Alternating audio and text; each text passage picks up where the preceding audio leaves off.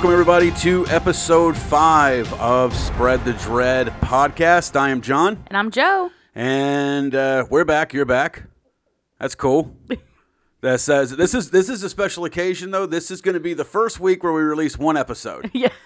because we had the mic shit. So it was supposed to be one per week. Then we, you know we did our first two just to be nice. Mm-hmm. Missed a week because of mics. Did two last week. Now we're only doing one. This feels a lot better. I feel a lot more. Uh, Not spread us thin now. That is for well, still a little bit though. It was a busy week, and, and, happy post Memorial Day to everybody as well.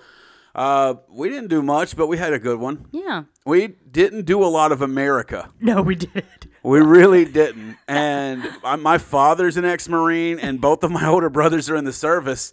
So you know, God bless the troops. But so, what did we do? We went to the international Was grocery that Saturday? store. Was that Saturday or Sunday that we did that though? Shit, I don't know. That was Sunday. Yeah, it was Sunday because on Monday we went to the pool. Yes, yes. So Sunday we we celebrated by going to the International Food Store. Spending way too much money on Asian food. yes, yes, yes. If, if you've listened to this before, you know Joe. She's she's half Filipino and half Irish, Welsh, Euro mutt. Yeah. Um, you know, mostly what that guy from Braveheart was. Um, I just claimed the Filipino side. you look more Filipino than Yeah. than Irish Welsh for sure. I think more Mexican. That's what I always Well, per you, well, all right, not per just you, but according to your people. Yeah. the the Pinoys. uh, everyone considers y'all to be the Mexicans Or of Asia. So I don't I don't know if that's a knock towards Filipinos. I don't know if that's a knock towards Mexicans or a knock towards. All I know is that every time I've heard it said, it's always been non-white people saying it, which as a white man I find astonishing. Uh, so that's that's really good to know. But yeah, Hmm. I we, think a lot of people tend to forget that like Asians have racism too. Well, and there's it's very diversified. I think a lot of people think when they think Asians, they just think like Japanese, Chinese, and Korean. But like when you get to like, especially like some of like the Southern Asian, Yeah. wow, man, it gets real wonky It's down there. dicey. It really Yes. gets dicey. It really does. Yes, yes. There's you know, and then I mean, you could talk just about Thailand when it comes to diciness, but we, we, that's a different episode. Yes, maybe. That's also my Pornhub history, but that's Oh, ne- that's neither it's neither here nor there. Um, so yeah, so we, we, we, we did that on Sunday. We we made Memorial Day homemade ramen. Yep, Filipino ramen. We did Filipino version. Yes, because of what the Tocino. the tocino, which is some it's some sort of pork. It was very very good. It was Mm-hmm. it was very awesome. And then of course we went to the YMCA to the pool and hung out and did that and had a good time. I hope all of you did as well. Hopefully. Um, over the course of your Memorial Day, you, you you remember to spread the dread, tell your friends, families, and enemies, especially your enemies, about us. um, and of course, uh, it's June first. Uh, let's ruffle some fucking feathers. Happy Pride Month, everybody! Uh, no matter what part of the spectrum you fall under, rainbows are rad. Um, and you should enjoy them. And if you don't celebrate it, like any other thing in the country that you don't celebrate, just Ignore it. just ignore it. Yes, like you do with us. a lot of people don't like us. I'm quite sure of it. The numbers reflect that, but they We ignore had us. a decent amount of people out of Europe, though. I'm surprised. Where they're freer. well, what parts of Europe? Oh shit! There was Bulgaria, uh, Is Ireland. Bulgaria still a country? shit? That I feels like one of those that's gonna go the way of like Czechoslovakia at any given moment. Like that's gonna be the next one and like update your maps Roulette. We had. Ireland, we had Germany, we had the UK, um, and that was it. So we have some Didn't we? touches. Did, did not, did we not also have someone from Iran? yes, That's that's interesting. That is really interesting. Yeah. That had to that was somebody using a VPN. Yeah. That had to be somebody. There's no fucking way anybody in Iran unless they stumbled upon it by complete accident. they may have stumbled on it. Yeah, but uh but yeah, so um yeah, hope you guys had that. Happy Pride Month everybody. Um happy June 1st. Summer's officially here. When is our gay pride parade in Charlotte? Why would I, I A, why would I know that? I'm sorry, I was actually saying that aloud, just thinking. It's been a minute since I've gone to one. You've went to a couple of them. Yeah. Uh, you you got your ass slapped by RuPaul at one. Yes, I did. That's a very What? What? that's that is that's her uh that's yeah that's that's one of joe's bucket list things there but i have no idea Yeah. i also i mean with everything kind of all the masks stuff lifting Yeah. who knows what it's looking like and all that other stuff but but either way you know it, it, it is what it is um So yeah, um, all four episodes are up on Apple now. All four of the previous episodes They're up on Apple now. It's still a little hit or miss It's as far as wonky, when guys. they show You're up. gonna- yeah, you're gonna have to wait it out, especially with Apple Podcasts. They're having so many like issues on the background, uh, like a back end with their new like subscription service. So that if you want Apple to host it, like we host through Podbean, like you have to pay a subscription, and they're still trying to figure out all that coding. Now, if you want to see all four episodes, you may only see one or the first two or the last two. But if you want to see all four, you actually have to hit subscribe or follow on Spread the Dread on Apple Podcast, and then you will all, see all four of them in the correct order and be able to play through all of them. And for So what, what we've read too, that like if you do that as well, if you subscribe or follow whatever it is with Apple, you like as soon as they're uploaded, you'll get your notification Yep. and everything like no. So it won't be funky for you. But if you're just if you haven't followed or subscribed or whatever on Apple.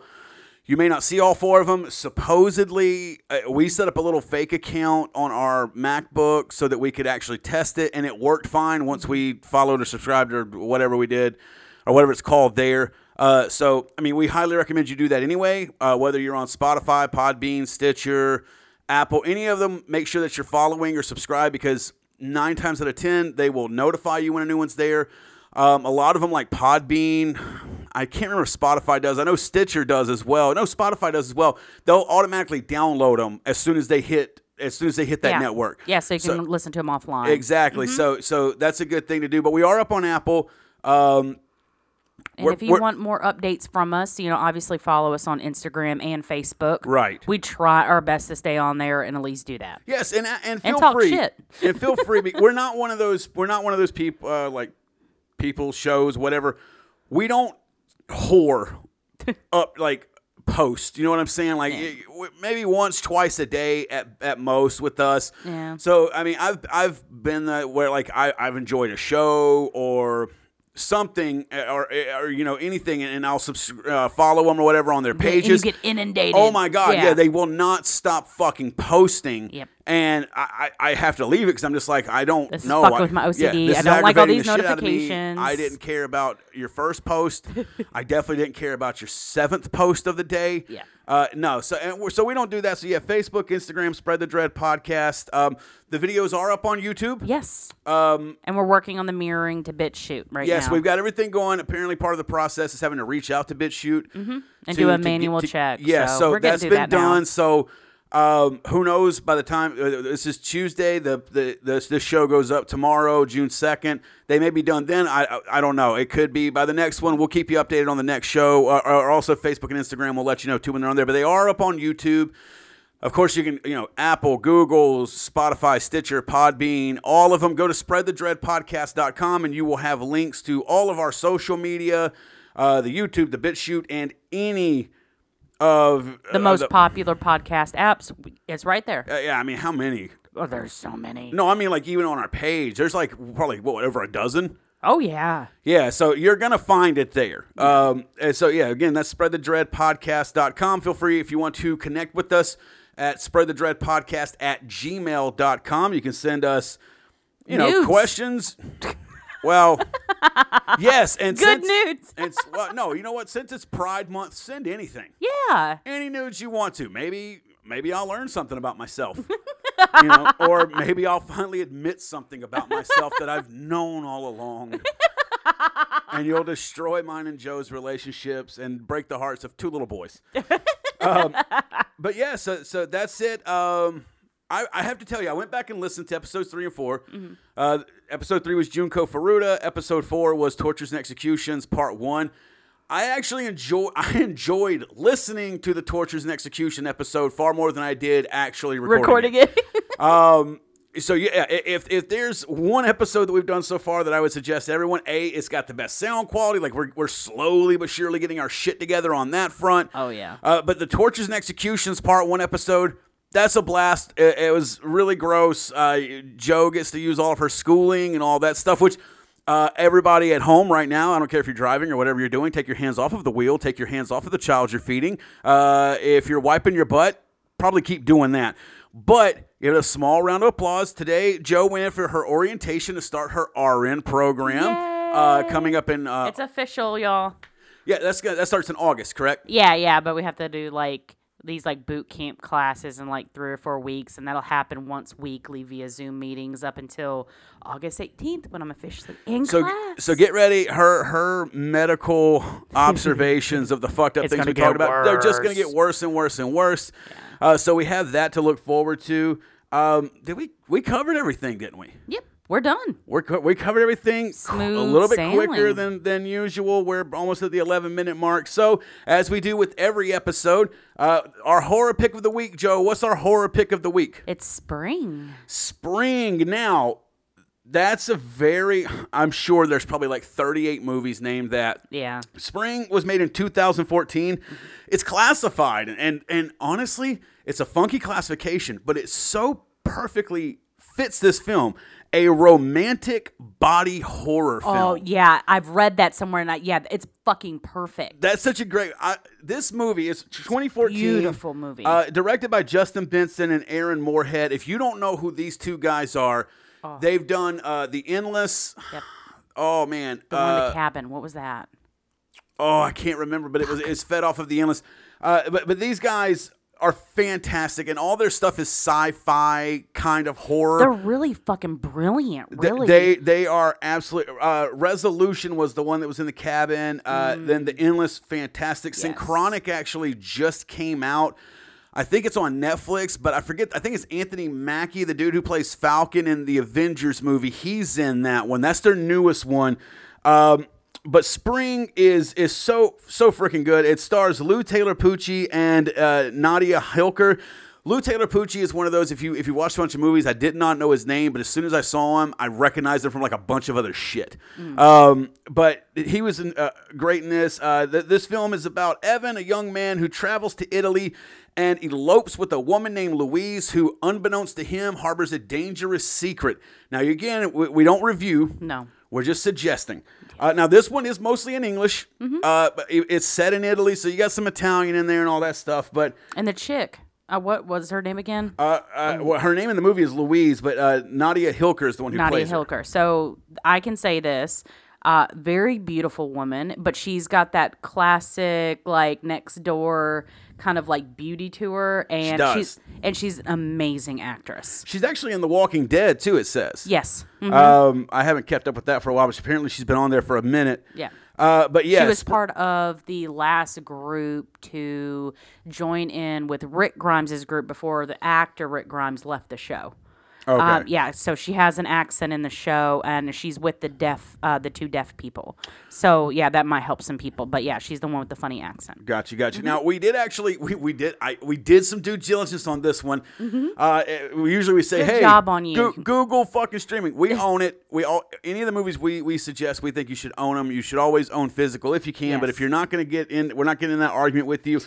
Currently, as of January 1st, it is streaming on Tubi. Amazon Prime as well as Hulu. Now, Tubi, you have to have no subscription. They do have some commercial breaks, almost like watching it on YouTube.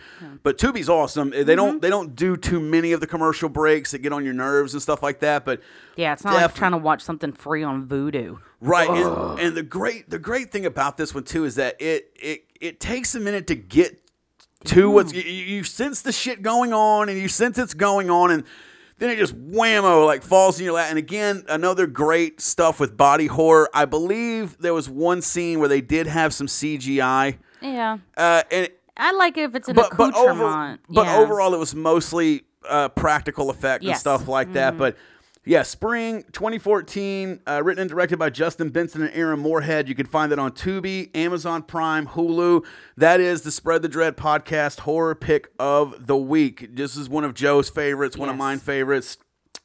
Oh, I, we may watch it after recording this. I know, right? I'm really, yeah, yeah. I'm really. now, no, actually, now I want to watch the new, the newest one since it's up on We, Netflix. we own it. I bought it. oh shit! I actually think that uh, I pre-ordered it through Amazon, and it Mm. got sent. Uh, As I said, what when we did Color Out of Space, which is episode three or four, I was like, we it's had one that of the, for a long time before we even watched it. Yeah. yeah.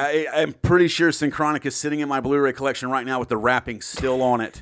uh, but yeah, yeah, we need to definitely get to that. So, uh, yep, the spring 2014. That's the Spread the Dread pick of the week, and um, yeah, ready to get into the episode. Yeah. Let's get into the episode. So this episode, we bring you John Edward Robinson. What's uh? uh, Well, I think it may be on the title. No, it's not because we keep the title cards nice and classy. I know. Uh, but thi- yeah, this guy, the Internet Slave Master, sounds like some kind of shitty early '90s fucking FPS game that Like you the would download. lawnmower man, like of the 80s. That's Oh, yeah. actually what it reminded me of. Oh God, that was an awful fucking movie. I forgot the It actor's wasn't. name, sorry, but I it used to kind of have a it crush on a him. Bad movie. It, the graphics are so fucking. They don't hold up. Oh my god! But who's the actor in that? Because I always found him hot as shit. in the Lawnmower Man? Yeah. Was that? That wasn't the one with Matt Frewer, was? No, he was Max No. Headroom. No, not him. Uh, was Liam Neeson in one? No, not No. Uh, uh, no, no. Oh my God, I can't think of his name. I'm struggling right now, and I think I bumped my mic while I was pissed off, and I'm sorry. uh, he was in Event Horizon. No. Um, Sam Neill's the one I'm thinking of. I don't fucking. I, you know what? I haven't seen it. You know what? I'm gonna look that up. You all right? So get into John Edward. Ro- Okay, before we go anywhere, I, I'd like to bring this up. Why is it that if the serial killer's white, which most of them are, folks, that's you know if uh, my my my fellow blacks, browns, yellows, Asians, whatever you could say, you want a good thing that you can factually always hit white people with. White folks are serial killers. Absolutely. Yep. And nine times out of ten, we're the ones diddling the Yeah. kids. Yep. Yep. That's as a white man, I'll admit it. I'm not diddling kids. I ain't killing motherfuckers. So I can say it but loud and proud. I'm clear of it and I'll join in with you. But yeah, statistically speaking, if you look at like, you know, oh, because obviously we do our research, but if you look at the long, long, long fucking list of serial killers, yeah, they're fucking white. Well, not only that, but why is it it seems like the worst ones always go by three names. I think honestly they just do that on purpose Well, because uh, this guy always went by like just John Robinson or AKA John And- Osborne. And, I, and I get that, but like I wonder what makes them pick versus like just the first and last name or all three. Because like you know Ted Bundy, Mm-hmm. you know you know Ed Gein, but then there's John Wayne Gacy. Mm-hmm. Henry Lee Lucas, uh, this guy John Edward Robinson, you know Ted, you know uh, not Ted Bundy, uh, Jeffrey Dahmer. Mm-hmm. So I wonder what makes everybody, what what makes them decide to be to like to like do that. I wonder if they're just like Maybe it's because the the names are so white bread that that's it's a I, common that's, name. That's what I've got to sit there and think because, like, if like I don't know, like if John Gacy's middle name was you know Alexander or Theodore, Yeah. they may not do it, but like John Wayne Gacy, that sounds like a serial killer. yeah. Like that sounds like a that sounds like yeah. a white and I mean, guy that is John up to Edward. no good. I mean, this guy's like like that's like really white bread name. It, yeah, it really is. Um, I don't think that. Okay, so I looked it up. Oh my god, that guy. Yes. When he was younger. I used to have a huge crush on him. So I was way off. Uh, the, sorry, we're back to the lawnmower man now, guys. this is welcome to. I, we I got a really weird taste We are men. all over. Yeah, well, I want to knock you for that because of this guy's picture, but at the same time, you're wearing a ring I gave you, so I don't want to fucking say too much about it. Uh, Jeffrey David Fahey. yes. That yes! sounds like a serial killer name. That's why they listed it on his wiki page right here. Uh, yeah, so he was the guy that was in Lawnmower Man um, that Joe thinks is hot. You know what's funny? And I'm going to call his name, even though I doubt it. Our, our old friend Matt Corson. This guy's from Olean, Oh. New York. Oh, shit. We know some people from Olean, New York. Yeah. And I said his fucking name. I don't care. And Matt, if you're listening to this, we love you. We miss you. You should come down and visit us or something like that. Anyway, all right. So so back to John Edward Robinson, the internet slave master. Joe, you, you always do this so well. Break down a little bit of the facts about him for us. All right, can do. So he's also known as John Osborne, not just Yeah. So when- that's one of his aliases. Right. So yeah. So, yeah. So when we're doing fish and we are like, oh, the werewolf of Wisteria, the boogeyman. What was the other one? What, the moon. Oh, what was it? Oh shit. It was something about the moon man or some shit I know, like that. I know. Uh, it was an awful lame one. Uh, Yeah. But yeah, so then when we were looking at this guy's aliases, I was like, John Osborne? Yeah. What? And so then we go down later, and it's not like a criminal nickname. It was literally an alias he yes. used. yes. So. So yeah. Um, but he's also known as the internet's first serial killer. And what was his? He, we we say the internet slave master because that's his handle online was always slave master. Uh, yeah, the internet's first serial killer. Uh, why is he known as that, Joe? Oh, because he was the first one. He started using the basic chat rooms to lure people to him and kill Right, them. right. He he ruined MS Lur, chat for all of us. Sorry, mispronounced that. What? I think. I think I mispronounced that. What'd you say? I, I think I said lure. I, I don't- is Lured? that lured? Lured. Lord. Lord is what Jesus is. Lured is he lured them to. Lord. There we go. Yeah. Oh my God. I She- know. you're gonna work in an ER and people are gonna die. Uh, yeah. So, but he didn't start ser- doing his killings before. so was prior to this that. this motherfucker. All right, and this is one thing you have to understand. Like, and, and if you're watching or listening to this or whatever, if you've seen the picture, this motherfucker.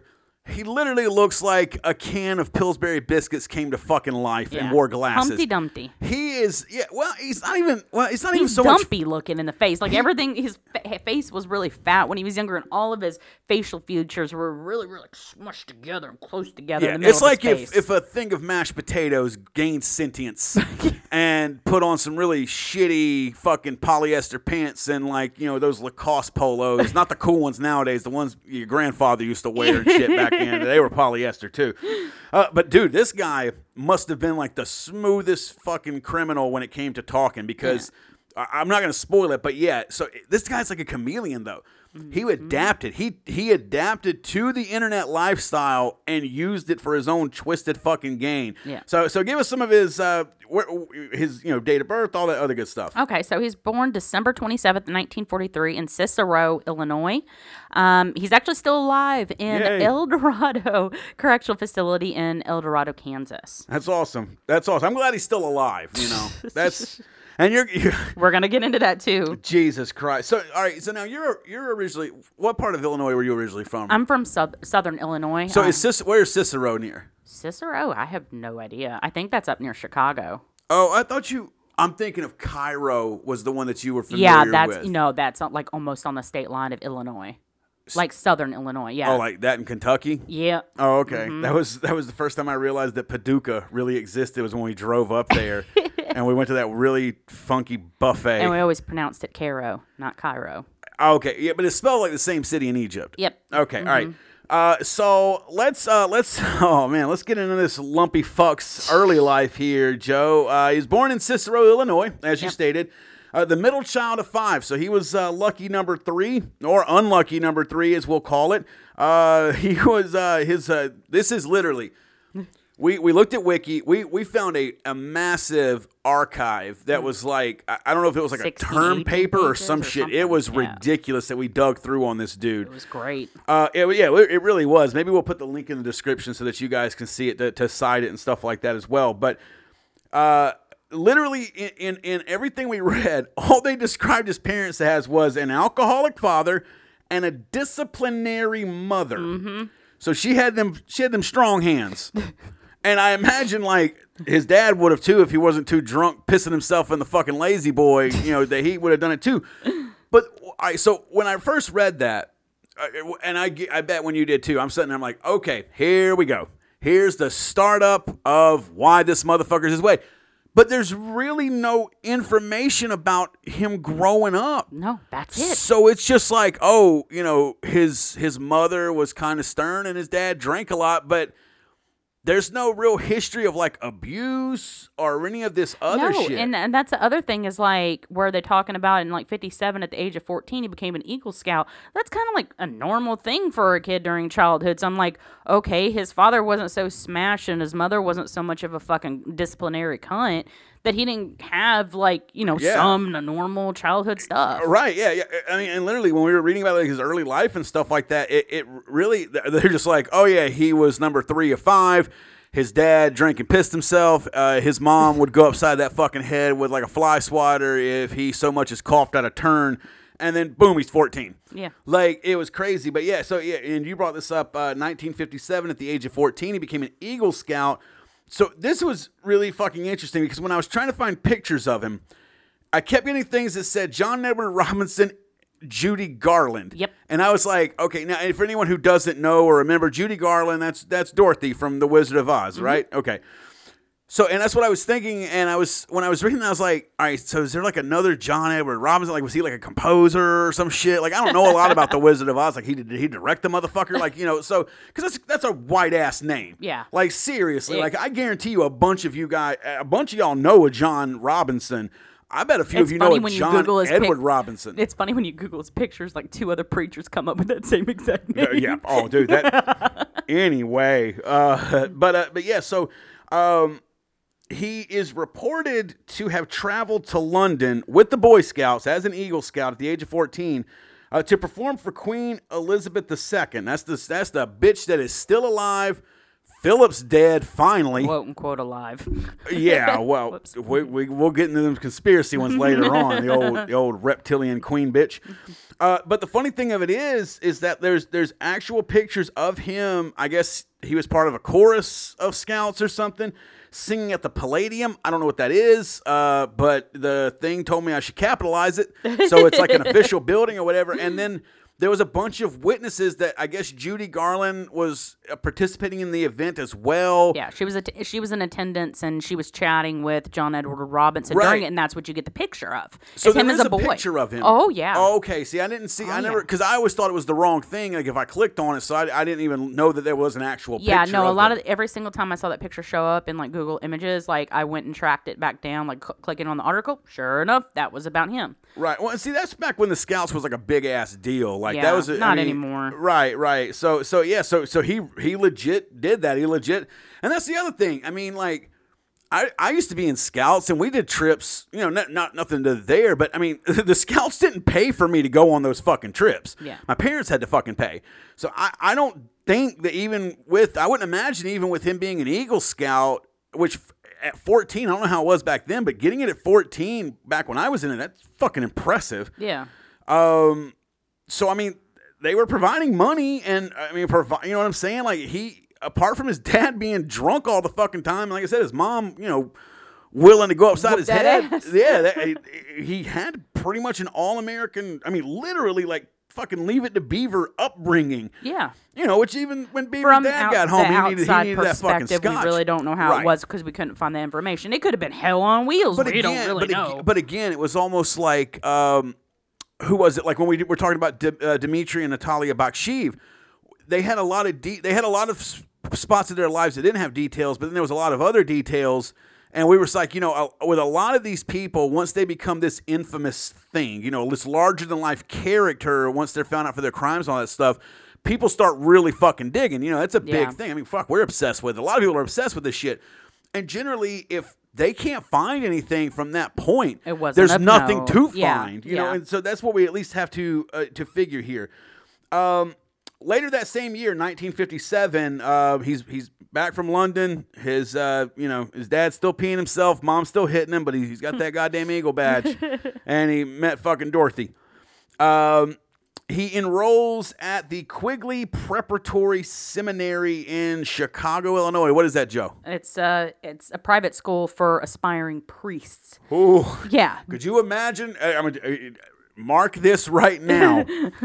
Listen to this episode. Then imagine this motherfucker with one of them collars that the priest all get and his own little private touching booth at the back of the church near the candles. It could have been a lot worse. Yeah. But go on and tell us why. And it got dark quick. um, luckily, he dropped out after a year um, due to disciplinary issues. Which again I find funny because he had a disciplinary mom. Yep. So I, you know, so I'm starting to wonder, like maybe, maybe you know, Mrs. Robinson had to fucking keep that pimp hand strong on him because I mean, even the priest over there, you know, or Like this fair, youngin' he- is, is rotten. yeah, to be fair, he may not have cooperated with some of their more lurid demands. if you know what I'm saying. uh, now I've got Mrs. Robinson stuck in my head. That fucking what is that? Is that Simon Garfunkel? And cheers to you, Mrs. Robinson. I don't know. I sing that like fucking. Uh, oh, what's the fucking folk dude's name? Bob Dylan. God damn it, I'm gonna get skewered. Why didn't you know that from the get go? Because we're not fans of Bob Dylan. I'm really not. I like his son more than him. He's a Yeah, good songwriter. His Wallflowers are voice is great. fucking funky. Yeah, fucking rock on Yeah. wallflowers. Anyway, we're showing our age. Go on. Yeah. Here we go. uh, so he dropped out after a year due to disciplinary issues. Uh, then we don't hear anything for the next four years, basically. Yeah. 1961, he's 18. 18. Yep. Um, he's uh, enrolled at Morton Junior College to be a, an X-ray technician, Yep. but again drops out after two years. Well, he made it two years on this one. Doesn't say why he dropped out. He just dropped out. Yeah. Um, there's a lot of speculation. He just was a person that was incapable of attaching himself to like a, like long term projects. Like he had more, I guess he he was more of a talker than a doer. Was what a lot of people said in the interviews. Well, his his uh, his his uh, police report would certainly suggest that that is true. Mm-hmm. Uh, Sure. Obviously, to be this kind of the kind of person he is or was or turned out to be, I would I would imagine here put that that bachelor's in psych. That's a lot of narcissistic tendencies there. oh, absolutely. So, do you think maybe it was a lot of like him being like, "Pff, I I'm don't, I better." know, I know this already. Yes, like, yeah, exactly. Like I can, you know, this is so simple. I can pretty much fumble my way through this job. Right, right. Now, two years, I I know how to deal with radioactive machines at this point. I don't need some guy. I know how to give infant X-rays, which actually was what caught him up. Oh, was dealing with the infants? Yep, because he didn't know the that he kn- didn't know how to position them because obviously they don't know to hold their breath. You know, there's certain things that he would have been taught in school, and a lot of the hospitals are like, "What the fuck? Like this guy should know this. This is basic," and he didn't know it. Yeah, well. Uh, And I didn't put that in the notes. It was actually just kind of like I said when I was doing the research, I was reading that. Right, right. Mm-hmm. So, so, so he he drops out of that. Uh, so that would have been 1963 Yep. when he drops out. So at this point, he's 20. Yep.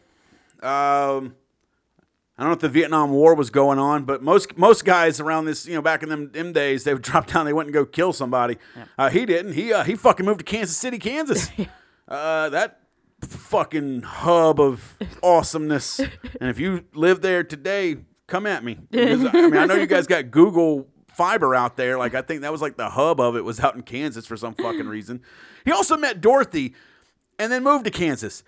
Interesting. I didn't put that together. yeah, I'm, you know what? I bet. Judy Garland and the Queen did some from some of that fucking satanic shit to him or something. just, just really made him just fucking flipped one of them switches a code word like uh oh one of those like uh I can't think of the It's like the Manchurian candidate kind of shit. something like that yeah yeah or like where they're like they're like brainwashed and they don't know it so then like one day he's just going down the street and a motherfucker's wearing some red converse and suddenly like his eyes twitch and he completely switches over to the Oh, I know what you're talking about. Yeah, I just can't remember the MK term. Ultra There shit. we there we go. Uh, Yeah. but but sorry, we're getting off on there. So 1964, uh, he, at this point he's now uh, 21. Yes. Uh, moves to Kansas City, Kansas. There he meets uh, Nancy Jo Lynch. Mm-hmm. Uh, they get married and they end up having four kids. John Jr. born in 1965. he Kimberly. just got at it. Huh? He, they just got at it.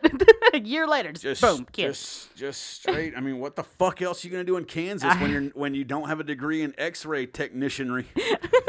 you know, from fucking the illustrious Morton Junior College. That might be a really good university. I don't know. Um, so yeah, uh, John Jr. was born in '65, uh, Kimberly in '67, and he had the twins Christopher and Christine in 1971.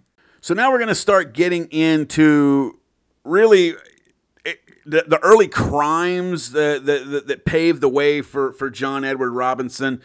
Um, so now, as we said earlier, he dropped out after two years of studying x ray technician. How long does that degree usually take? I, I thought it was only two years. I, thought it was only two. Maybe back then it was more because the machine machines were much more And they, complicated. and they were using real fucking plutonium. just shove it up somebody's yeah, ass. There's an entire semester just on how to properly put fucking lead aprons on because they were like, "This will fuck you up." this literally that that's we figured. Yeah, yeah. Uh, so just because you know this, John Edward Robinson is a fucking American, is what he is, and he's a Midwestern American. And like a, and I can say this as a Southeastern American, hold on to your tits when an American from the Midwest says, "God damn it, I can." So what John Edward Robinson said is, I don't need your fucking degree. And he still got jobs as an x-ray technician. Ladies and gentlemen, and everything beyond and in between. Again, happy Pride Month. this motherfucker, Joe, was somewhat nuking people in doctor's offices without the proper fucking credentials Yes. to do so. Just and so he got the job uh, with fake credentials. yes. And uh, there was what was it? Uh, there was the coworker you were talking about with the infant. Yeah. Coworkers noted he had no idea what he was doing. Yeah, they had to retrain him on the job, and they're like, he should have learned this in school. Why does he fucking not know how to do this? Which it fucks with Red me flag. because I'm like, all right, at what point do you go? okay, he doesn't know what he's doing. We'll teach him. No, no, no. Start calling up God colleges. no. Yeah, it's like yeah, yeah, exactly. I mean, he, the college that he went to, uh, the Morton one. I mean, I'm sure it was in Illinois. You know, I, I don't think we have the exact city. Uh, you're in Kansas City. Even if you fucking sent them a letter, you would probably have a response within two weeks. Exactly. You know what I'm saying? But no, everybody's just like, eh. I mean, but we've all been there. Well, we've had someone on, usually that was like above us rank wise, and then we're like, this motherfucker or motherfuckette doesn't have any goddamn clue what they're doing. And what is everyone else around you? I don't have time to realize that I hired a completely worthless person. Make them work, train them. Yeah. We've all been there, folks. We technically trained our fucking superior, and that's what happened with the X-ray uh, place he was doing. Joe, some people reported he even had fake diplomas Oh yeah. On the walls of his office. Oh yeah, this is where he started trying to, you know, kind The of hone- forgery and yeah, hone his skill of forgery. Yeah, no, and he had a shit ton of diplomas on the walls Again- as an X-ray technician. Again, again, though, a shit ton of of diplomas, and at this point, we're getting towards the end of the '60s. He went to college in '61 at the age of 18. So at this point, we're at the late '60s. He's only in his early to mid 20s. Exactly. I like to imagine that he had like a fucking doctorate from like Johns Hopkins, and like he like he he actually could not, with the age he was, have physically or scientifically or metaphysically done everything to get all these degrees. But like there they were, just Yep. hanging up there. Like some of the dates overlapped. They're like, I see you were you know at Harvard the same time you were at Berkeley. Those are two different coasts, and he was just like, yeah, yeah, yeah, but like, but that's but that's the thing is, dude, like the motherfucker had a smooth tongue. he had a smooth tongue. I- I mean, that's indicative of a narcissist. Yeah, yeah, he talked his way into using an X-ray machine. And You were talking about like when he got caught up was using it on children and infants. Yeah. Because he didn't know how to properly position them. He didn't know how to interact with them to get them, you know, um, into frame correctly. You know, and again, this is hardcore fucking machinery back in the day. There's some people rolling around Kansas City with some funky ass lumps on their body because Of him. John Edward Robinson gave he them their decided to first hold the button down too long. Yeah, he's just like, That oh, wasn't no. right. Click. Oh, it's press and hold. I thought it was press and release. Okay, and so oh, they're supposed to wear the lead apron. I thought that was for me. Or telling a two month old, hold your breath. Yeah, yeah, yeah. really? Yeah, she's smart. She she can do that.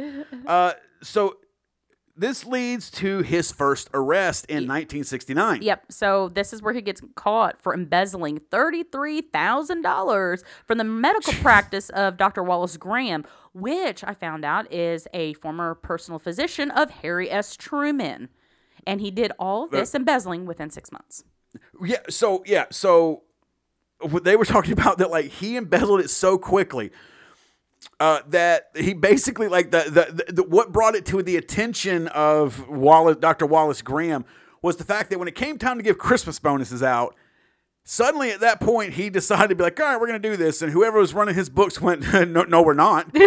uh, if you want to give them a Christmas bonus, you might as well, I don't know, start giving them bricks out of the building because we ain't going to be here come January." And he goes, "What the fuck?" Yeah. And so that trips him up. So yeah, the dude embezzled. And I mean, again, that's back then money. Yeah. That's 1969 money. You know, you could at least double that now, maybe even close to tripling it. I don't know how the economy works. Yeah. Um. So yeah, he, That'd he probably be closer to like four to five times.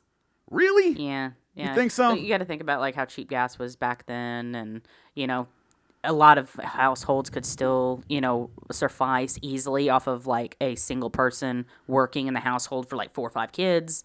Like, It's that generation. Okay, Yeah. fair play.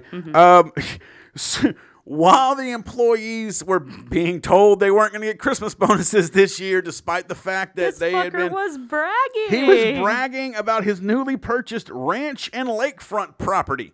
Now, Uh, that's some elbows to the ribs. That I don't know. I, I would whoop somebody's ass. I bet he was just like, hey, hey, hey, fuck y'all. Like, you know, Yeah. I got. I deserve it because Yes. I'm better than you. Because I'm John Edward goddamn Robinson. Yep, that's exactly what I and wanted to say. I'm a Midwesterner with a fucking attitude. Uh, so so he he did that, but he only got probation. probation for it. Yeah. And apparently, like he kind of smooth talked Yeah. during the whole hearing and shit. Promised to like pay it back and all this Never other stuff. So he like swindled a judge, all these other people, and even the guy he stole thirty three thousand dollars from was like, you know what? He stole thirty three thousand, but now I believe him. Yeah. This guy learned his lesson. Have you seen the pictures of him with Dorothy? That's just gullible. yeah, that's just absolute idiocy. Um, so then he gets in trouble again in 1970. Yes, and this is actually because he violated probation by moving back to back to Chicago without permission. Um, and this is where he got a job as an in, at an insurance company called RB Jones Company, of no relation to me. Well, maybe it's in Illinois. I know, but yeah. There's a fuckload of Jones rolling Exactly. around. I, I, I imagine the entire globe, but certainly America. well, my lineage on my dad's side's more uh, Kentucky and Illinois. Are you gonna claim, you're gonna claim Kentucky? I am. I mean, apart from the horse racing and their chicken, It's just the Bradshaw and Joneses all throughout that area. It's something I have to claim. fair fair play, fair play. Uh, so yeah, so he he moved back, decided to get a job selling insurance because. I mean, can you think? I mean, I- I- it was either that or used car salesman with his experience. But I bet he sold the fuck out of some fucking insurance with that that fucking smooth operator vibe of his going and it makes me there. feel funny when he say that because my dad sold insurance like in I'm the 80s and 90s, and he was really good at it. I'm not knocking people who could do it, but you know, everybody's opinions, including my own, about insurance aside, hmm. You still got to be kind of slick to fucking do Yeah. the same thing with a car. Like, uh, not just because you're a good used car salesman doesn't mean you sold me a shitty car. Yeah. But you know, You're just good at your damn job. yeah, exactly. I'm not. I'm not saying it to knock at that, but now this motherfucker, I'm sure, was doing some, some, just some shisty shit. Oh, uh, yeah. 71 arrested for embezzling from said insurance company. This motherfucker loved to embezzle. He- that was his fucking It's forte. money he deserved. you know, he, he, was wasn't entitled getting paid. to He wasn't. Mm. getting paid enough. All the infants that you know left here with three testicles when they only came in with two. That's a gift. I should be getting bonuses. They're not doing that for me. I earned this money. Uh, so yeah, he he's arrested for embezzling from the insurance company, ordered back to Kansas City, where his probation was only extended. They just gave him probation again. He's still talking his way out of some fucking jail time. Like I couldn't imagine if I stole thirty-three thousand dollars today. And again, let's remember how far thirty-three thousand dollars went in nineteen sixty-nine versus twenty twenty-one. Yeah. I'm going to jail. Like uh, maybe not because I don't have That, any you have to think priors. about the time though, and at that time there wasn't a lot of cross-border communications. So you know, paperwork was in house. It's not like they had an internet database where they could pull his name, and be like, "Oh, you fucked up in Kansas City. Oh, and now you done fucked up in Chicago. Oh, you're going down." I fig- I mean, I don't think he should have been able to violate probation. I just figured the motherfucker. I mean, well, again, I mean, even if they put him on house arrest, he just fucking bounced and then Yeah. Went there. So, uh, yeah, so that happened. He only, and that was 1971. Again, just had his probation extended. Uh, now we're into 1975. And uh, his probation is extended again following arrest for securities fraud and mail fraud in connection with a phony medical consulting company he formed in Kansas City. So, like, the shit gets thicker. Like, the, he gets better and better at being a shitty person. Oh yeah, no, he is honing his Yeah, fucking craft yeah, at this point. Like if he would have, if he would have actually put his effort into something decent, who knows? Like we may have, we may all be rocking J. E. Robinson computers right now. Like who fucking knows? Yeah. But no, he was just like, fuck that. I want to be shisty. No, he's a I'm an. Eagle Scout. I fucking, I earned this. Like it, that's why I say the the level of narcissism because we, I mean, it, you know, I. Whether you believe it's true or not, because I don't fucking know the kid, but you know, a lot of the most successful people didn't do well in high school, didn't do good in college, or didn't even go. You know, they just they just could they just weren't made for that shit. But they had really brilliant minds and, and put it towards something they were passionate about, and boom, you know, you get windows and shit like that. no, he was like, my passion is committing fraud and embezzling and using radioactive materials around infants uh, with whimsy. You know what I'm saying? And- With, uh, with foolish disregard. right, right, right. Uh, so yeah, so yeah, so he he he was a uh, he, but but was he arrested then, or was that just more probation in '75? It was just extended. Probation was extended. That was God. it. And so during this, he was portraying still, yeah, the perfect all American dad. He was a scoutmaster. He Creepy. was, I know, baseball coach, creepy. A Sunday school teacher. Ding, ding, ding, ding. Exactly. I am really surprised that we uh, to to to. There's no kid diddling. He didn't diddle kids, so I don't know. You know, maybe he had a line. He had a threshold. I guess everybody has that one. You know what I'm saying? They're like meatloaf. Like they'll do anything for embezzlement, but they won't do that. You know what I'm saying? Like I'll do anything for medical insurance fraud, not that. I draw the line there. Um, God damn it! Now I want I want to eat meatloaf. Not the singer because he's fat, and I bet that's just seasoned quite well. Uh, but I want to eat some meatloaf and listen to some meatloaf now. Uh, so that was yeah, 75. So I guess that like it, he was able to keep all this shit under wraps from most people because he was just getting probation. exactly. Because I mean, he- everyone was buying this front of you know John Robinson, the fucking the, the cool, the fucking man. You know, he's this he's this great guy and Yeah. shit like that. And Dad of the year kind of yeah. shit. Meanwhile, he's hitting the fucking court every goddamn year and talking his way out of fucking more and more jail time. yeah, but it all catches up to him in 77. So, So what happened in '77? so he gets onto the board of directors of a local charity. He did this. I'm sure he lied to do that. oh, yeah, you know it. I don't think he even knew the truth. and it was like, actually I found out it was a charity for disabled. So that's even more fucked up. So again, another layer of shit. I bet he. You, you think that he was his eventually he was going to start like scraping a little money off the top of this shit too. I know, right? Yeah, Exactly. You got to be, got to be. So he gets The John into, Edward Robinson that I know and love wouldn't let any disabled kids get in the way of a good embezzlement. um so here uh, he forged a bunch of letters from the executive director of the charity to the mayor of Kansas City and from the mayor to other civic leaders commending himself for his volunteer efforts and other charita- uh, charitable contributions. All right, so hold on. We So got we got we got to break this down Yes. because he's posing as people that then are, then that are posing as people. This is a fuck. Okay, so he Robinson is pretending to be the executive director of the charity and writing forged letters to the mayor of Kansas City. Yes. Okay. So he's writing the letters, sending those to the mayor. He's also, Mr. Robinson is also pretending to be the mayor and writing letters, forging as the mayor to civic leaders in and around the community. And these letters from the quote unquote mayor, who's actually Mr. Robinson, is telling all these civic leaders how great of a guy Mr. Robinson is. Exactly. okay, so now this is a little bit of tidbit information that I did read on several articles uh, regarding Robinson. That's is that that's he- good, clean fun though. That The one thing that he's done that's kind of fucked up. That's hilarious. Like I, that would be hilarious. Sorry, go ahead. So, but his forgery is so bad because he would misspell people's names that it was coming from. Like he, it was like he. He would, like, miss, he would like say, "I'm the mayor," and then would like spell mayor M A Y E R. yeah, exactly. You know, like, essentially. John Mayer. Yeah. so yeah, essentially. So that I mean, it was like these really idiotic screw ups, but he was such a narcissist, it Right, still went out. Missing the the fine the, the, The easy fine details, details. is the stuff that you know. What was it like? The like the serial killers who get caught for the sm- the dumb shit. Yes. they don't get caught for their crime. They get caught for something else, like an unpaid parking ticket, and then they bring him in, and they're like, "Oh wait, this is the fucking killer too." fucking hell. Yeah. All right, so yeah, go ahead, go ahead though. Okay, so in our notes, it says eventually led him to being named the organization's Man of the Year. In over 70% of the articles, he created this Man of the Year award. How fucked up is that? And so I'm saying this is, you know, I'm going to say hearsay, but when you have that higher percentage saying, no, he created this Man of the Year award and pr- came in, pretended surprised, but he had created the entire thing. Couldn't you imagine that when they're just like, I didn't. When did we start doing this? And they were just like, I don't. I didn't know we ever did this. I never. Did you even vote? And they're just like, Nope. There he is. Give him his medal. Give him his fucking honey baked ham.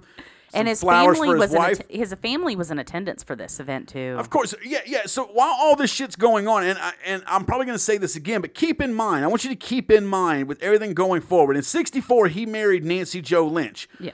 She, he, ne- they never, they don't. She's with him as his wife through all of the fucked up shit we're we're getting into. What we're right now, this is we're literally this is fucking. Nothing. No, this is the This nuts. is the moat Yeah, this is the around nut- this yes, castle of shit. This is the nuts on top of the fucking Sunday. This is nothing. If you think we're talking about fucking embezzlement, no, it gets it's about to get fucked up. And Nancy is with him the whole time. So this has got to be this bitch is either just head in the sand or just absolutely. I honestly look at the wife and the kids as much of a victims as Robinson's actually killed victims. They were a victim in this situation because he did his dead level best to kind of hide a lot of the shit up enough. until this happened. And so he was actually found out when the peoples whose names were used in the forgery found out and let it be known that they had never sent those letters of recommendation. and it was exposed by their newspaper, the Kansas City Times. And it Wow. obviously, it you know humil- it humiliated him and his family. His kids were getting picked on at school. So the so the newspaper ran shade on this motherfucker for what he had Oh, done. yeah, And I mean, yeah. and I mean, again, you're talking about in the the late '70s. Like that is your internet. Like that is er- everybody's Um, exactly. reading that fucking newspaper. Yeah, and I mean, sorry, but if you'd have heard as a reporter, you'd heard about somebody who like literally forged documents, created a fake award ceremony, accepted said award in front of their family, and thought nobody was going to catch it. Nah, you want to be the fucker that's going to nail him up. Not me. I would have been like, no, no. Let's. Can we run it in a good way? Can we be like, hey, this guy's brilliant. look how awesome this this is. This really is man of the fucking year, Midwesterner of the fucking year. Uh, yeah. So all that happened. Uh, that was in '77. So yeah, you know, the family's humiliated. I'm sure. That didn't do a damn thing. I mean, it may have hurt his pride a little bit, but it certainly wasn't going to slow down. He looked at it as probably a learning experience. Like, I'll like- do it better next time. Yep, yep, yep. I'm better than this. Lesson learned, Yep. Mm-hmm. noted. I will get it. Um, and then two years later, in 1979, he officially completed all the probation that he had been on for a while. Despite that, I'm sorry, but Well- forgery's forgery. But they should have got him on that, but they didn't. Well, see, yeah, see, I mean, I don't know if it was because of what he was technically forging was. I mean, he what? I mean, it's a it's a man of the year award at worst. It's you know. It's some fucking punch and hors d'oeuvres, and like I said, a honey baked ham and a fucking faux gold trophy or something. I mean, it was the time. It was before the times of like identity theft, because that's what I was honestly thinking about. Was like that's Well- fucking well, identity see, theft. the only thing that, that gets me about that would be like he was pretending to be the mayor. That's technically a government employee. uh, But you know, again, who knows? Even though the paper ran it, who knows? I mean, if they really even tried to press charges or any of that other shit. So, but yeah, so his probation's over in 1979. Uh, but uh. He's just he you know can't stop won't stop motherfucker you know this is fucking this- yeah John Edward Robinson fucking puff daddy of fucking the Midwest bro uh 1980 Joe what happens to him then Arrested again on multiple charges, including embezzlement and check forgery. So now he is again, you know, he is another level of shit on Right. the shit fucking cake. Um, he only served sixty day, sixty days in 1982. That's it, sixty days after getting caught again. So it, I, could it take them that long to actually make him serve time? It shouldn't. I wouldn't think. I mean, I'm not a fucking lawyer, so I don't know. And I know, you know, state to state fucking laws are different. But I would think this would have held, especially since it's what the second or th- no, it's his third time now of actually embezzling money. Well, yeah, but it's his first.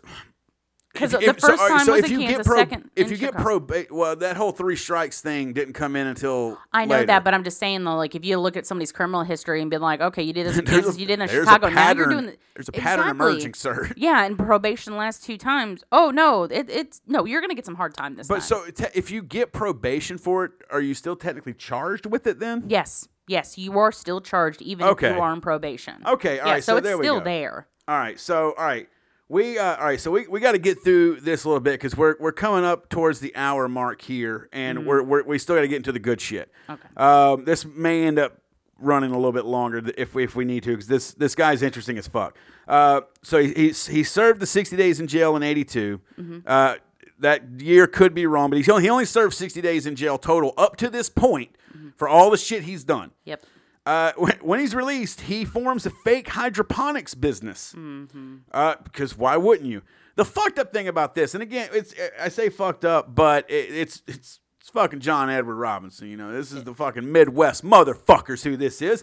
He swindled a friend out of twenty five thousand dollars in the investment for this business, and the fucked up thing, the reason the friend decided to do it with him Yeah. uh, is that he was looking. And I mean, again, this is John's. You know, eh, Robinson is he's he's spinning the yarn, man. He's he's giving him look, man. And I guarantee you, he strikes me as the type of motherfucker who would know enough to really be able to say to sell it legitimately. Yeah. But but then he knows nothing else about it outside of that because he's not going to actually do anything. So I, I bet he had the fucking numbers, he had the facts, he had everything to convince this friend this was going to be a quick turnaround. And the friend that he he he got this 25k from, uh, he was hoping for like a quick turnaround on the investment to help cover his dying wife's health care costs. Yeah. Now, clearly, John Robinson knew this, did not give a fuck about it. Narcissist to have no empathy.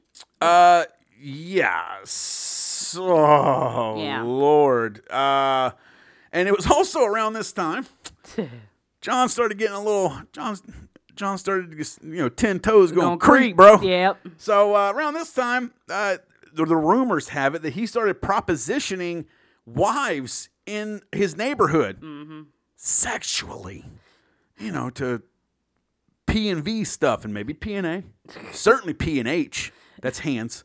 Um, maybe even P and F, some feet. Uh, but he he. the reason this has any kind of actual like validity is that it's also reported that naturally one of the husbands whooped the shit out of this pudgy fuck Yep. for propositioning his wife. It, it never said that if if if he succeeded or not. Dude, old fucking silver tongue fucking Robinson over here probably bagged a couple. You know what I'm saying? Yeah. But um, he also now Robinson himself claimed around this time that he had joined a secret society for sadomasochism. Here it goes, folks. Here's where we get to the internet slave. We're getting to the slave master part of the internet slave master. Yep. Uh, that he had joined a secret society of uh, involved in sadomasochism called the International Council of Masters. That sounds like some Bilderberg shit. I know, Like that sounds like something like those, uh, like the the the the, the uh, deep state Yeah. government Yeah. groups kind of Bohemian. Grove kind of Oh, like yeah, yeah. but yes, yes, Yeah. the Bow Grove. Yeah. Uh, claimed to have the title within this group of slave master, dun, dun, dun, dun, and uh, was supposedly responsible for luring victims uh, to these meetings of the council where they would get tortured and raped by the other cult members. I don't know if we have any kind of actual proof of this outside of him claiming this at this Yeah. point.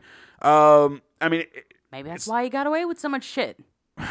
oh, Sorry, I shouldn't jump down that rabbit hole. No, I mean that could be. I mean, usually when they have, I mean, when we talk about big groups like this, I mean, it ain't you're just fucking Tom, Dix, and Harry's down at the fucking hardware store it's that are in that like- shit. It's yeah. higher ups, and, Yeah, and maybe so. You know that.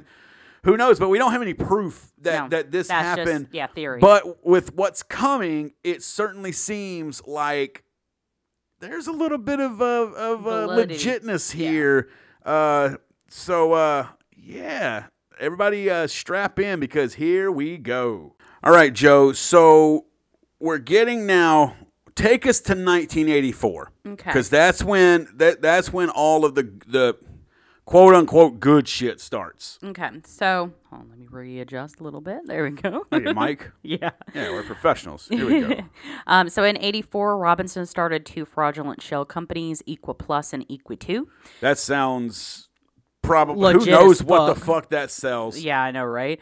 Um, this is where he hires uh, Paula Godfrey, 19 at the time, as a sales rep. Okay. Uh, Godfrey told her family and friends she was being sent away for training, Right. and her family filed a missing persons report. Because she went for training Yep. and they didn't did they didn't hear from her and Yeah.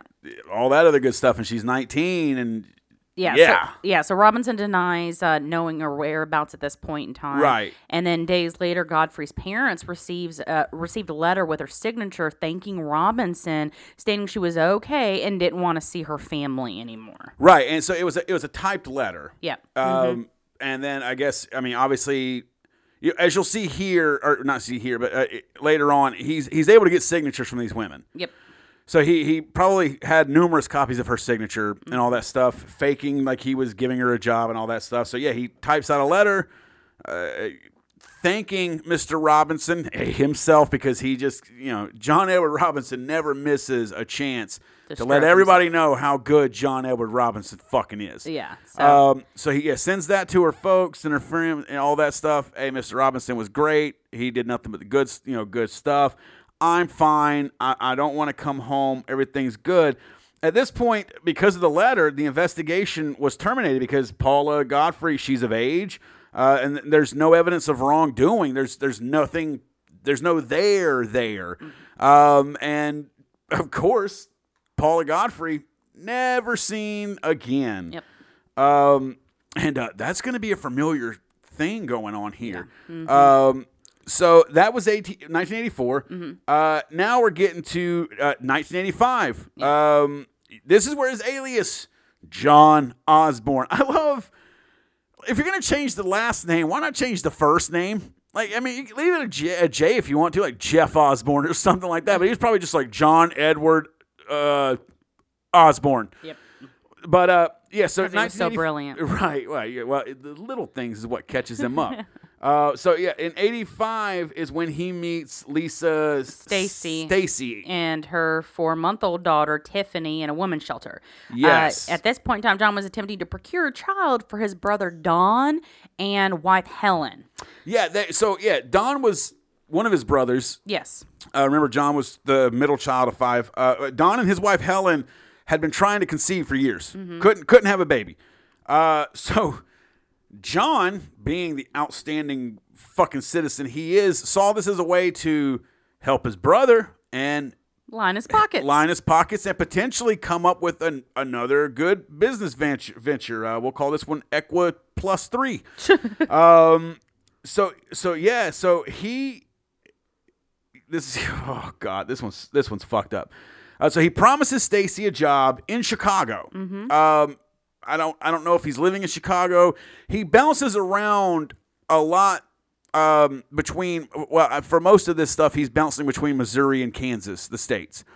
Uh, but but of course he knows about Chicago and all that other stuff being from around that area. So he's he's promising her a job in Chicago with an apartment and daycare for Tiffany. I don't know what credentials Tiff uh, uh, Lisa Stasi had that John was able, but again he's able to prey upon her. Um, so she was already estranged from her husband who had re-enlisted in the navy so she was you know she was prime pickings and robinson She, claimed, she was at like a shelter or something. yeah. kind of she said. was, yeah she was in a women's shelter. So yeah. what- what- they were estranged- estranged, they were they were separated. The oh, husband's gotcha. gone. Okay, so not not legally divorced and stuff, but like separated, and Yeah. it's it's it's over. Yeah. you know all that. Okay, all right, there we go. all right. Um, Robinson was claiming to have been running a program to help women Oh, with there we children. go. So yeah, Okay. again, that's where he plays into it. Um, he told her to go to Texas first for job training for a few months.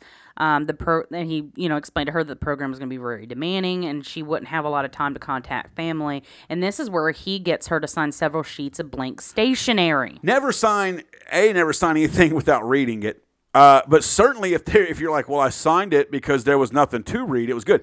That's even fucking worse. Yeah. Way fucking worse. I, I mean, apparently, a we know we know Mr. Robinson, smooth talker, but then on top of it, you got a, a woman who is literally at the end of her rope financially. She's got this this brand new daughter, all that other stuff going on. So, I mean, he just fucking. I mean, and it sucks when we you see it all the time where people who just if those two paths hadn't crossed, it'd have been okay. But it was literally like the perfect fucking storm of him meeting somebody like Lisa Stasi, having a brother like Don, and now, now Don and Helen were in no, no way, shape, or form involved in this. He he told them that he was going to be able to legitimately do all this. Had a lawyer friend of his that could help him with it and get, and be able to facilitate it a lot cheaper than what they would normally have to do and all that. So yeah, they didn't do anything fucking wrong here other than believe in his shitty fucking brother. Yeah. Um. So he gets her to sign the a bunch of blank papers. Uh, this is uh, in, in in January.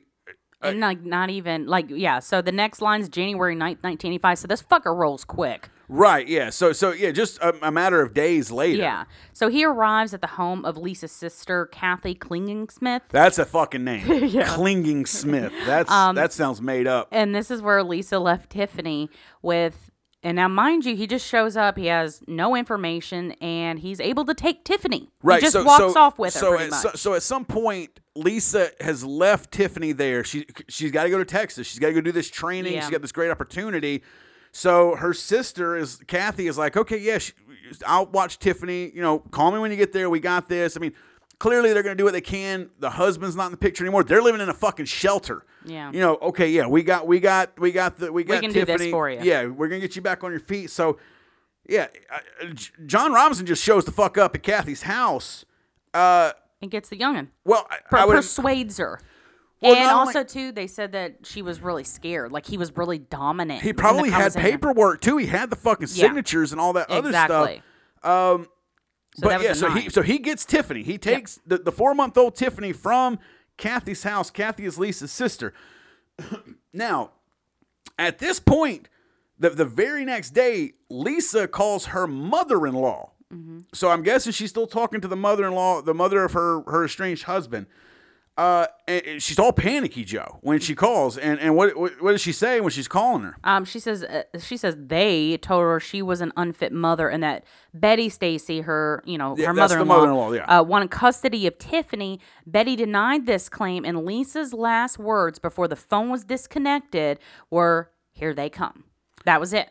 Very cryptic. Right. And at that point, Lisa was never seen or heard from again, and no clues to where she ended up. Right. So yeah. So she's Tiffany or Lisa's talking to Betty. Says, "Hey, they," and she just used the word "they." I, I'm guessing social services or something like that. John Robinson claiming to be somebody. He's not probably over the phone or something like that. Is telling Lisa that her mother-in-law says she's not a she's not fit to be the mother of Tiffany anymore. And the mother-in-law's like, "No, I no, I haven't done any of that shit." And while on the phone with Lisa, Lisa's basically like, "I got to go. Here they come." Mm-hmm. Whoever the fuck they is. That's the last words of Lisa Stasi to anybody. Yeah. Um, and, and then she's never heard from again. And wouldn't you know it, Joe? Yep. Two days later, January 12th at this point. Um, so- Don yeah. and Helen Robinson returned to Chicago with a four month old adopted baby girl. Um, they had actually given John, um, I think initially it was like three thousand and twenty five or three or twenty five hundred dollars for the retainer, Yeah. then three thousand dollars for the adoption Right, fee. right. Um, but he claimed it as all lawyers' fees. He provided them with convincing but forged adoption papers and told them that Tiffany's mother had actually committed suicide in a domestic violence Right, shelter. right. And it had come to find out in 2000, Tiffany's identity was finally confirmed via a DNA test. Right. So again, this is uh, 1985. So 15 years later, so at this point, Tiffany's almost 16. In the year 2000, the DNA, the, and, and you'll know why they were running the DNA tests and stuff like that here later on uh, when John Robinson gets caught up. Uh, yeah, and they confirmed it was Tiffany. That Yeah. was Tiffany Stasi, who was essentially kidnapped by John Edward Robinson and sold to John's own fucking brother Yeah. As an adopted child told her, "Hey, the mom committed suicide. Here you go. You're welcome. I uh, aren't I a great fucking brother? What an absolute piece, of of, shit. shit. man. So nothing else really reported or happens until 1987. Yeah. Two years later. Yep. Right, uh, and and what's what goes down there in 87? So it's actually kind of a similar situation.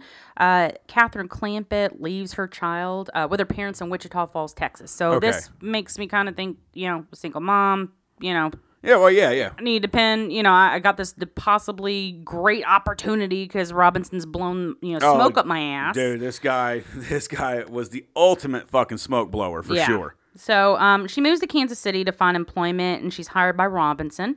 And he promised her extensive travel and a new wardrobe. Baby, like, he you know what I'm saying? You come work with me, girl. I'm gonna make you fucking look good. You gonna feel good. Dad gonna treat you fucking right. he sounds like a pimp. I know. He really I- he does. really- We're he gonna really get you- does. We're gonna get you some new shoes. You know what I'm saying? Like you know, like Um, who the fuck promises a, a potential new employee a new wardrobe? That's fuck yeah. I don't know. I mean, it was the '80s, but ugh, that's creep as fuck. I know it is. Um, uh, so June of the same year, uh, a missing person case uh, was open, and it's still open to this very day. Nobody knows whatever happened to Catherine Clampitt. Right, and so she leaves Wichita Falls, Texas, and goes to Kansas City. But we didn't see anything about communication between her and Robinson prior. So No. it's it's like she I, it's like she left there.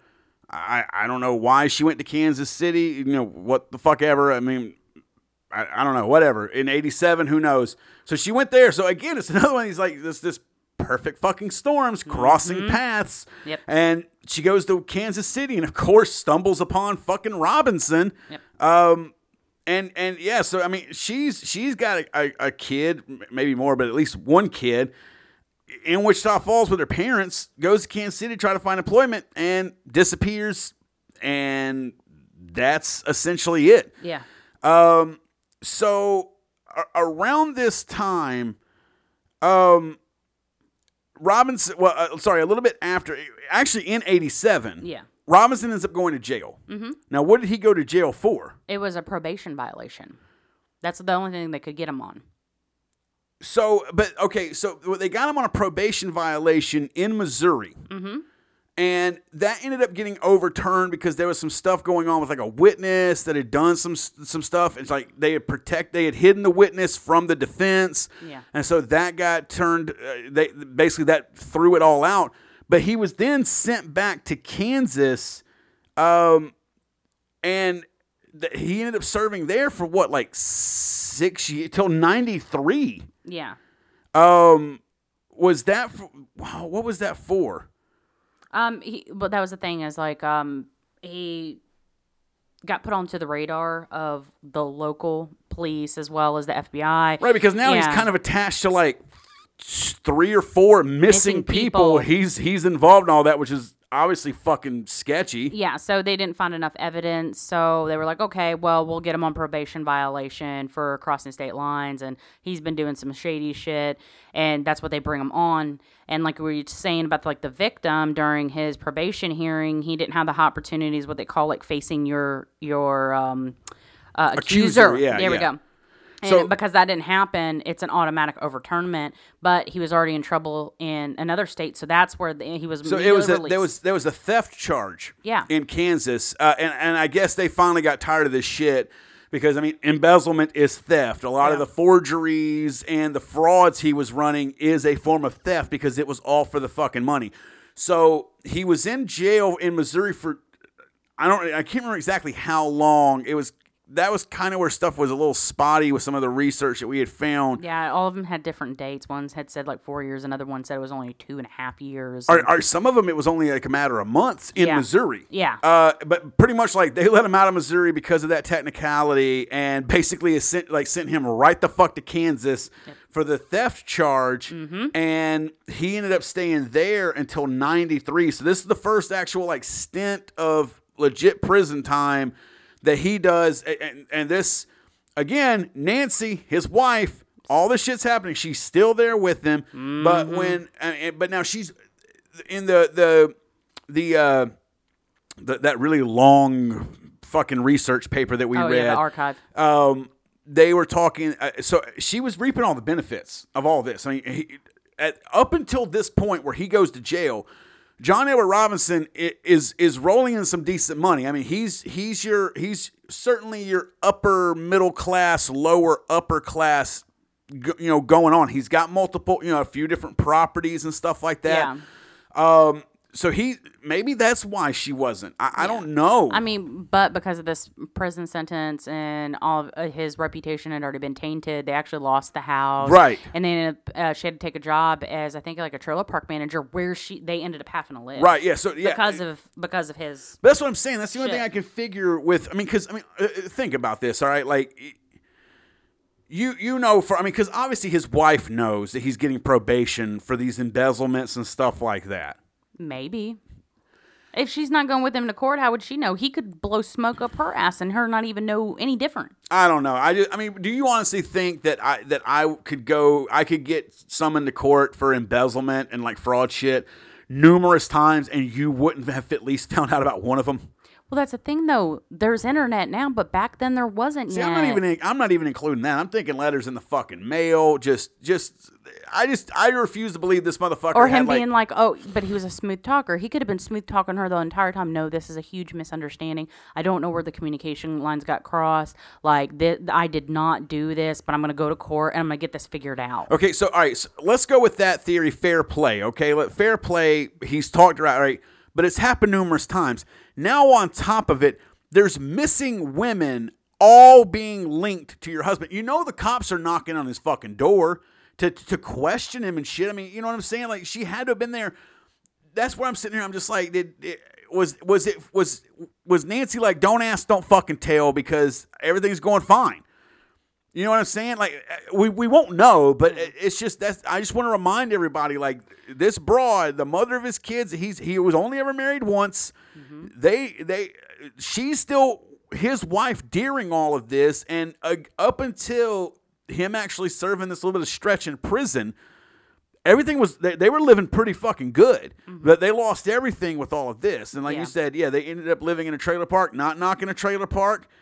I'm from i'm from the south got a lot of good people in trailer parks down here luckily we can have those there's no tornadoes here Yeah. so you know what i'm saying like we're, we're good in those i mean they might be fucked up but that's that's good living Yep. um so yeah so he's he's in jail until 93 Yeah. however while he's doing his stint in Missouri before the probation violation is overturned and he's sent to Kansas, he meets who, Joe? Beverly Bonner.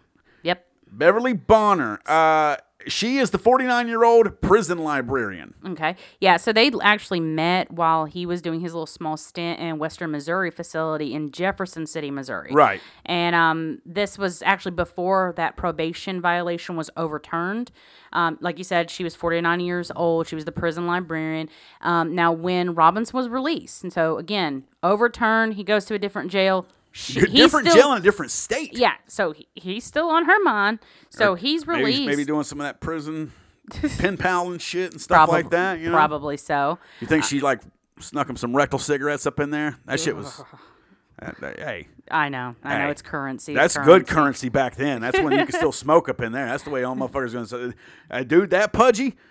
Come on now, you know, you know, someone's just like, yeah, we're gonna push that motherfucker shit in tonight. Did you see the backside on that man? That's gonna be quite all right, sir. So yeah, uh, but yeah, so yeah, so he stays in contact with her even while he finishes up his stint in Kansas. Yeah, so and he's released in 93 and this at this point in time she decides to go ahead and leave her m- husband, Right. move to Kansas City to go to work for Robinson. I- so you're going to get a job from the convict that you met while he was in jail at the or at the uh, facility that you fucking work at. Well, see, and like how the- goddamn stupid are you? Well, that's the thing too, though. Is and this is this goes back to Nancy, his wife. Is Beverly hearing all this and being like, you know, well, fuck it, like, you know, or, or again, when he's in when he's in Missouri, it's just for probation violations. Um, and that was actually linked to Lisa and Tiffany because they know for a fact, sorry, Lisa uh, Stasi. They know for a fact that Lisa Stasi, uh, that was the, the the woman whose uh, daughter he ended up kidnapping and giving to his brother. Yeah. Uh, they know for a fact that she was she interacted with Robinson, and there was enough, I guess, evidence to realize that hey, he had left, he had he had taken them across state lines and stuff like that, and that was in some way a violation of some shit. Yeah. Again, that's It's, where the, it's actually called the Federal Mann Act and when you transport somebody across state lines. and then they go missing or something. Essentially, yeah. Okay, so again, this is where every this is where a lot of the stuff that we could find was real fuzzy about all this, and you know, we're not fucking we're not sleuths or anything, but we did some digging, and it was it, that we, we we had notes a lot more about that time, but it, everything just could not be substantiated Yeah. enough to where we were just like, all right, fuck it, we I don't want to, you know, whatever. Um, so again, I, but he gets sent back to Kansas for theft. I, I, I mean, I don't. You would think Beverly would know. I mean, but she's the prison librarian. She's not one of the guards, so she's not like entitled to a bunch of information. So who knows what he had told her was the real reason and all that other stuff. But again, fucking smooth operator, fucking silver tongue. But she's the librarian. Doesn't she have access to microfiche? Mm-hmm. Microfiche? Whatever the fuck. Fiche. Fiche. I don't know. I That's don't right. know. I'm just like, bitch, look up a fucking newspaper. Again, this is this is how fucking smooth I this know. guy Way was, too man. fucking fucking smooth. fucking midwestern motherfucker right here, bro. So, yeah. So, So, yeah, she leaves her husband Yep. and moves down, moves to Kansas to be with him after he gets out of jail. So, and then I guess in the midst of her disappearance or where the fuck happens to her, he's already arranged for Bonner's alimony checks to be forwarded to a Kansas City P.O. box. Th- This is before she's disappeared, so she legit goes down there, Yes. Mm. and legit starts working for him. Uh, again, the, the the the the stuff we talked about earlier with the sadomasochism and stuff like that. Uh, there there there is that that stuff really is legit with this. yeah. Um, but uh, but not a lot's known how it was involved with the murders. So, like for instance, Beverly, a lot of these people, we don't know how long they actually interacted uh, physically with John Edward Robinson before they were reported missing or any of that stuff. That it kind of so you know I don't know how long Beverly was down there. It Yeah. could have been days. It could have been weeks. It could have been months. I, I, don't probably not months, but uh, it was certainly enough time for while she was down there for them to get the, the whole thing with the alimony set up for them to get sent to the P. All that was done before Beverly Truly was disappeared. yeah actually yeah. disappeared. Yeah. and Supposedly, because again, they didn't talk about any kind of communication she had with her family or friends after moving to Kansas City, so we're not sure how quickly he, you know, killed her. Right, but but he but but uh, he it says that Ro- Robinson kept cashing them motherfucking checks Oh yeah, for for years. yeah, he was entitled to those. Still kept picking it up. So I mean, narcissist. so he's still going. He's going and getting her mail and all that other jazz. So Yeah. that brings us again a, in '93. Mm-hmm. Now, okay, he he's been in jail for roughly about five to six years. Uh, what's happened here in this?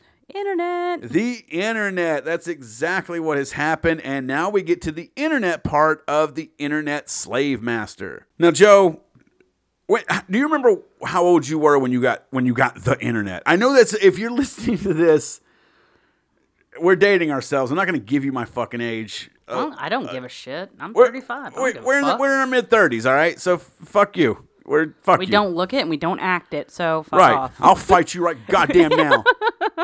Unless you're under 18, because I ain't going to jail. Uh, I was nine or ten when we finally got like So stable so, internet. So you were so that would have been like ninety four or ninety five. yeah, like right around there, about like 95. I was probably like 90, 96, I, think I was actually. gonna say mine was probably like 96, 97. I was from a, in a much smaller town, Yeah. Um, but I remember nineties internet. MSN was- chat room with the comic book strips. I I can't remember was that MS chat Yeah. Because I know there was like a, everybody had their AIM. Their Oh, AOL God, yep. Instant Messenger. That And was a, that, stack that of fucking free the shit. CDs for free internet. Hell yeah. Oh my god, they're Ah, I remember blowing through those sons of Dude, bitches. fuck turtles and fish caught in six pack holders in the ocean. They need to show where the fuck the America Online demo uh, free trial discs ended up. I know. Because I know I I, don't know how they survived as a company because they were just. I mean, you get a forty-hour CD, and then you'd have like a five-hour CD, and I'm, I'm just like, they're just giving this shit out willy nilly. Oh my god, dude! So at least the first year of my internet was technically free. Yeah. Because thank you, America Online. You know, Yes. and, and but uh, but yeah, so like most people back back then, I mean, he and again, he's getting it, you know, kind of early on in '93. Um, he's he's chatting it up. I mean, he's got a fucking criminal record. He probably ain't got many job opportunities. Certainly, he's not going to go back into any kind of corporate setting, given his fucking you know arrest record at this yeah, point. yeah. Um, so i you're John Edward Robinson. It's 1993. You're chilling, you're chilling in the trailer uh, at the trailer park. Your wife Nancy's fucking running like a boss bitch. What are you gonna do all day, Joe, on your internet if You're- you're John Edward Robinson? Uh, if you're him, you're probably surfing social media sites using the username Slave Master. So this is where it comes in at. Now, when we say social media, then again, that's your that's your chat rooms. Yeah. that was your social media. Then, Yeah. you know, we it, didn't have Facebook and MySpace and all that shit at this point. No, it was the chat rooms. It was. That's how you linked up Yep. with with people. I mean, they had like themes for the different chats. So you get in there with people who were talking about the same kind of shit and stuff like that. But that was your social media. Was your fucking chat rooms. Yeah, which just was oh my god, it was just It was fucking- amazing. It was a cesspool of Oh fucking my pedophiles. god. Oh, dude. Oh hmm. my. A- Oh. ASL got a nude. Like, Oh yeah. Oh, ASL, age, sex, and location. That's that is that's a power move to immediately be like, how old are you? Can I fuck you? Well, if I fuck you, how do I gotta fuck you? And where are you? Like, and that's the way it would be. It would be like you know, fucking. Luckily back then none of us everybody was like 18, 17 years Oh. old and you know about to go off to college kind of shit. Abs- where everybody was lying their asses I off. never once gave anything authentic to anybody on. I still don't. it probably what I'm protected us. We didn't become one it of Robinson's It definitely protected my sweet, fat little uh, pudgy ass. Because I'm gonna tell you what, the, some they would have ran through me.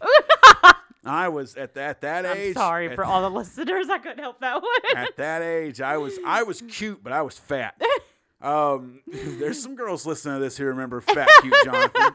Uh, but But, uh, he, he was yeah, so he was cruising around, you know, the chat rooms looking for sexually submissive females. Absolutely, that's what you Which know. just- seems like every guy I came across in those fucking chat rooms. they were so fucking creepy. Yeah, well, I, I okay, so I guess, but I mean, like at the same time, like it's one of those things where, like, I, I'm not trying to be like, oh, I don't know the pain of a woman. I, you know, I'm, I'm a proud dude. I like being a dude, but I, I have no idea what, it, like, it, like, it, what it would have been like in the the wild, wild west of like AIM and MS chat and shit. To It be was like, so bad. I like, used to actually I'm pretend a I was a female, and everybody just starts typing. yeah, yeah, no, that's actually why I always pretended to be a boy. I always pretended to be a boy when I was online. I don't, I don't really blame you. I Yeah, really don't. Not because like it then. took me a few months of like you know being on MSN chat and like getting the you know the instant message notifications. And I remember this one particular night I was on there just dicking around, and I had probably like over a hundred people hit me up because they found out I was female. At Oh that point, God. I completely changed my handle, everything, As and I was say, a boy imagine from the then poor, on out. The, the, the poor girls who went in there with like a very feminine handle, Yeah. i.e., username for for the new you know the the new kids out there, the the fucking millennials uh, listening. Um, yeah, oh, I'm sure they were just eating the fuck alive. oh yeah. Um, so, but on one of these chat rooms is where he meets Sheila Faith, just like the Faith in Jesus or Faith Hill, whichever one you prefer. Uh, she's 45 years old, got a 15 year old daughter named Debbie, who uh, is a wheelchair bound due to spina bifida. Yeah. Um, apparently, uh, Sheila went through a divorce, was looking for guys. She was into the the S the BDSM lifestyle and was looking for what Robinson was offering. Um, now, of course, like anybody online, They lied as fucking like- assholes. oh my god! Like I don't think I ever espoused a single word of truth in any of those chat rooms. Nope. Um, but he claimed to be a wealthy businessman and philanthropist. Yes, of course. Yeah. Um, at this point in time, this is when he offers to cover Debbie's medical expenses and give Sheila a job. So it's like the Nigerian prince. We were talking about this the other day when we was actually talking about these no notes. Like you would never fucking believe this now, Right, But yeah. back then, Yeah, you'd be like, well, maybe he is. Yeah, well, I mean, that's maybe the, this is my white and shining armor. cat catfishing and shit like that. That was that was new, and there was no way. Now you got ways of, of tracking the e, you know finding what emails is associated with the account, and then yeah, bouncing that off of shit. IP addresses. You can, yeah, you can. I mean, even if something, even if you're like, man, he might be legit, you could really do some digging, or at least hire someone to do some digging to really find that. You couldn't fucking do that back then. No. So it's easy for for us to sit here and be like, what a dumb bitch. Yeah, but not back then. Because they they moved from Fullerton, California, Yes. to Kansas City. Uh, Halfway, halfway on the other, uh, halfway across the country, based off of these chats. I mean, they may have talked on the phone too, but I mean, she's fully taken this motherfucker at his word. Yeah. And that wasn't uncommon. Actually, there's probably a lot of successful relationships that went that way, even back then when everyone started connecting. But but either way, Sheila Faith, her and her her, her wheelchair bound daughter Debbie, head from California to Kansas City, and essentially Disappeared. almost immediately dis Yep. dis fucking Yeah, appear. yeah. Like there's it's no like he pretty much met her at the car and then they were gone. yeah, there's no real trace of anybody knowing when they that they were in Kansas City. Exactly. Yeah. Um, and on top of it, Sheila was getting pension checks, yeah. Which I'm sure probably came up in the conversation Oh, when he's yeah. talking about, oh, I'll take care of you. And she's probably being like, yeah, you know, times are tough. I'm just living off my pension, yada, yada, yada. So he's like, ding, ding, ding, ding. Mm-hmm. That's going to, you know, a pension is going to go, a California pension is going to go real far in a Kansas City trailer park. I mean, you are fucking king of the mountain at that point with that kind of money. I mean, that's walking around money in them trailer parks. And Uh, internet wasn't cheap back then, so No, no. yeah, no, it was it was probably like one of your top expensives. Your He was probably running expenses. scams or stealing like AOL discs out of the fucking mailboxes at the fucking trailer park and shit like that too. he Probably wasn't paying for shit. yeah. Uh, but he continued to cash her pension checks for the next seven years. And remember, this is uh, this is '94 when they moved. Yeah. The only reason he stopped cashing them pension checks is for a reason you're going to find out. It wouldn't have stopped otherwise. Uh, so from this point, we, we kind of hit a little bit of a blackout period. Yeah. For yeah. John so that was Robinson. actually yeah. So that's technically 1993. And No, we don't. 90, 93 is when he got out and started doing stuff, but but Sheila didn't move yeah. until okay, 94. I- he may have okay, started so talking to her in 93, but Yeah. she she actually moved in 94. in 94 so yeah so no there's complete dead space for approximately five years right. um but for Well, he was still active. He was oh yeah shit. yeah yeah just Yeah. nothing of note What, like yeah, we like to nothing- use nothing of a federal crime. Yeah, there we go, so, yeah. So go, go, yeah. So, Yeah. so yeah. so for the you know previous five years you know robinson has actually gained notoriety in the bdsm chat rooms Right. so so for some of you who don't know, that's that's fine. There's there's people are you know some people like white bread, some people like a spinach tortilla wrap, some people like someone to beat the fuck out of them when they fuck them, some people like get masks. I, I we don't judge. We don't judge. the puppy dog masks are a little weird Stop. I need their listens and downloads. i didn't you- say it was bad i just thought it was just weird i'm not kink shaming Everything is beautiful in its own way. Uh, so so BDSM, uh, the B stands for bondage, D for dominance, Yep. uh, and S for sadomasochism, and the M for masochist. Yeah. Uh, so that's the people that you know they're into. The, you know they want to get smacked. Or some of them. If you're into BDSM, it doesn't mean you're into all four of those things. no Uh, some people enjoy being dominant. Some people enjoy being dominated. Mm-hmm. Uh, some people enjoy wearing bondage, even if they're the dominant person, or, or bondage the dominant. being dominated. And Yeah. Mm-hmm. then the biggest, the biggest uh, difference is juxtaposition, if you will. There's a good fucking word that's not used enough. Um, and literally, my brain hurt pulling that up because of all the syllables.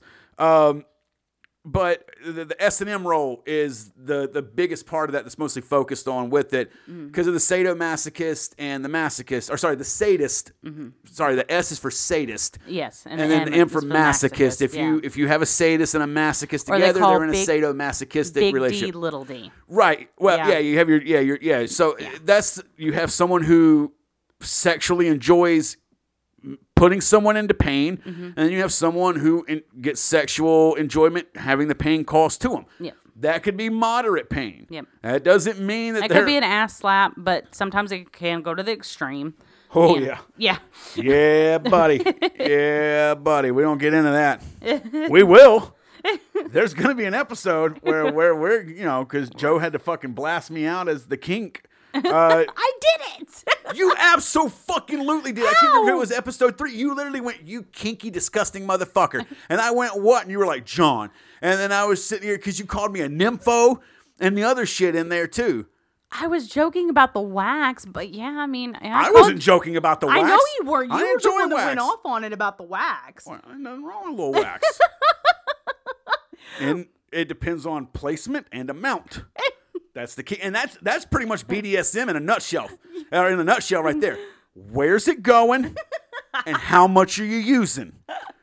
There's safe words and all that Just stuff. but- the but- tip. No. right, right. But, but but but but to get out of the BDSM thing, but it is it's It is a thing. it's a very There are- normal thing. It's yeah, a, there's it's a pretty- contracts. You know, it's the community itself. There's a lot. The, the I little- promise you, there's somebody you know, Mm-hmm. and they might be old as shit, and they have they have just a drawer in their house that you better fucking not open. It's probably not out in the open. It, I mean, it might be. They may not give a fuck. But I'm telling you, you're gonna get. You're gonna get. You can tell when you're getting close to it because the floor is gonna feel a little slicker. From, no, oh, that's from oil. From oil. My mind from- went in the. No, body stuff gets sticky. Yeah. It gets sticky, starts congealing. Yeah, uh, but but you know you're gonna start like, what is that? I smell coconut oil, and some smells like, some smells like maybe like a tire. Uh, there's definitely a rubbery smell. Back off. Back the fuck away. Get out of that closet. Get out of that pantry. Get out of that house. Unless you're prepared to learn a fucking thing or two. But it it's it's actually like I said the BDSM thing. It's a it's a fairly normal thing. It's all about how how extreme you go with it. Yeah. But It's all about rules, though. Right. Rob Robinson though, I mean, he was he was about that fucking life. He was really into dominating people almost a slave master type thing, and he he He wanted was- complete control. and it was noted too that he could he was definitely a line stepper as far as the um, the amount of violence that he would use and shit like that. Um, in 1999, he actually offered a job and a bondage relationship. Now, again, that's why we were discussing this because, it- particularly with with this uh, girl, there's really a lot of the BDSM stuff comes into play. Yeah. There are people who are not married. Th- They're, they're, but they, they, they will enter into a legally, you can get them legally binding Yep. uh, Contract, con- yeah. a BDSM bondage contract Yeah. and stuff they like call that. it sometimes a slave master contract. yeah, and I mean, like it, that's they are they're legally fucking bind. You can get them notarized. You can have lawyers yeah, you with step them. the line during play or something, like Right. you can get in a lot of fucking trouble. right, because I'm telling you, man, it's it. that's It is a rabbit hole. We oh my god, we, should save it for another We, episode. yeah, we got we got to do a whole series on on kink community shit Yeah. because I fucking love talking about that stuff and I think a lot of people don't really fucking know. But mm-hmm. Uh, so he offered a job in a bondage relationship to Isabella Lewicka, Uh-huh. who was a 21 year old Polish immigrant from Indiana. Yes. Um. So she moves to Kansas City to be with Robinson, who was still married to Nancy up until this point. Right. So yeah. So So we'd like to highlight this. This bitch moves, and he's still married. Right. Well, and the the the thing of it is, is that there's no. So I remember there was some kind of quote where she was literally like, because they were married for like thirty, close to forty years, and she said that she knew for a fact that he he wasn't faithful for at least twenty five of them. Yeah. Yeah. So she knew, and that's what makes me think it was the lifestyle. yeah. it Like they were in like- an open relationship. Like I she had to kind of give it up. No, no, not that, but like like she was willing to let him do that shit because she was enjoying the money. Yeah. So what the fuck so. ever? And I mean, if you look at the motherfucker, like I mean, all right, well, he ain't touching me. Thank fucking Christ. You know, like I said again, literally looks like a magically uh, enchanted bowl of mashed potatoes that was nearsighted and needed good glasses came to life and became an internet slave master. And that's this dude was not a good looking cat no, at any wasn't. point in his fucking life. No. Uh, yeah, so she moves to Kansas City to be with Robinson from Indiana. Yeah, and so Robinson gives Lewinka an engagement ring. He takes her to the county registrar. He pays for a marriage license and never picks it up. Right, but so So she's under this guy. yeah, Isabella thinks they're fucking married. yeah. She, I don't. She I don't know if she. that. I don't know if she knew about Nancy. I don't know if Nancy knew about her Probably not. because he he he put her up into like a, an apartment yeah. that yeah. that, he, that he rented for this whole thing. So um you know, so she's she's over the moon. She's thinking she's married. right, and she again, lets her and she- and she's know. and she's into this lifestyle. Like she's going down there for this lifestyle thing. Yeah. So she's into it. She's excited about it and all this other stuff. And uh, yes, I'm guessing she's a Polish immigrant, so I'm guessing she's phoning her folks back in Poland. Yeah, exactly. So, and I guess in the excitement of the conversation, the name was never pulled. So she never says, "Oh, I'm, Well, I'm married." I, I saw that, and then one of the articles said that she refused to give him the name. oh, well, it may have been part of the contract. You know what? I, I didn't even put that Yeah, together, because but you know I, sometimes they have to go by actual, you know, um, pet names. Right. And so maybe she was not allowed to call him anything but master. right, yeah, Yeah. And I mean, and, I mean, and I know that that sounds silly, but like for the people who are in it, they live that. A lot of them live that lifestyle twenty four seven. Like that, like obviously they, they have jobs and families and shit like that. Like, but I'm saying like some of the rules, like names, things you're mm-hmm. allowed to do and not allowed to do, they do not break those fucking things for any Yeah, anything. exactly. Uh, yeah. So yeah, that's actually a good point of, of why because she she did sign a slave contract with Robinson. and uh, giving him full control over all aspects of her life. So that's where I was like, well, he probably written, wrote, you know, wrote that in there. It was like, okay, you cannot call me anything but master. Um, but he didn't just get control of every aspect of her life. Yeah. It was also her bank accounts. Right, because uh, this is the first one that I can remember at least. Uh, maybe uh, Bonner because she was a prison library, but this is the first woman that wasn't in some kind of financial bind. No. that he took advantage of. She she came willingly. I mean, obviously he's talking himself up and shit like that, but I mean, he clearly had the money to put her up and to, to do all this stuff. But I mean, she wasn't in dire straits financially. She willingly came down there to participate in this lifestyle with him. Yeah, and I'm about Uh, saying his wife does, probably doesn't know that he's over there still cashing pension checks, so he's got an account over here with Oh my money God, in I didn't even think about that. He's So still he's- ca- he's yeah. cashing Faith's uh, the the uh, Sheila Faith's pension. Yep. He's still ca- getting po- possibly still getting alimony. Bonner's alimony. Yeah, that's what I'm saying. So, So, he's yeah, got a little side fuck. account so that he's got money for his little What a fu- hobbies. dude. Like seriously, if he wasn't killing bitches, like what a slick pimp. Oh my god. Like not to be admired, but definitely to, to be studied. Yeah, yeah, yeah. know, there's uh, definitely a deep dig on that. Right. Um, so summer of the same year is when Lewinka disappears. Yeah. So we don't. Did it say exactly when she came? So she was down there for a few months. Yeah, yeah. So she had to been there for a few months, and then um, the only thing that Robinson would say was that he claimed to those, I guess, who knew of her. I guess at some point he may have, you know, they crossed paths with people in Well, his he may have been in passing her off as an employee. You yeah, know, yeah. But um, so he just claims, oh, she was caught smoking pot and then deported, and just done. Which is Clean. fucked up because if he had legit married her, which he couldn't because he was already married, she couldn't be deported for Exactly. that. You know, Exactly. but but that's the excuse that that that he told him. Yep. So this guy is like really busy. So we're Right. still around the time of Lewinka's disappearance. We're still in 1999. We're still in 1999. Um, he meets a licensed practical nurse named Suzette Trouten. Trouten. I'm- Trouten? Trouten. T R O U. T E N. Sorry, y'all.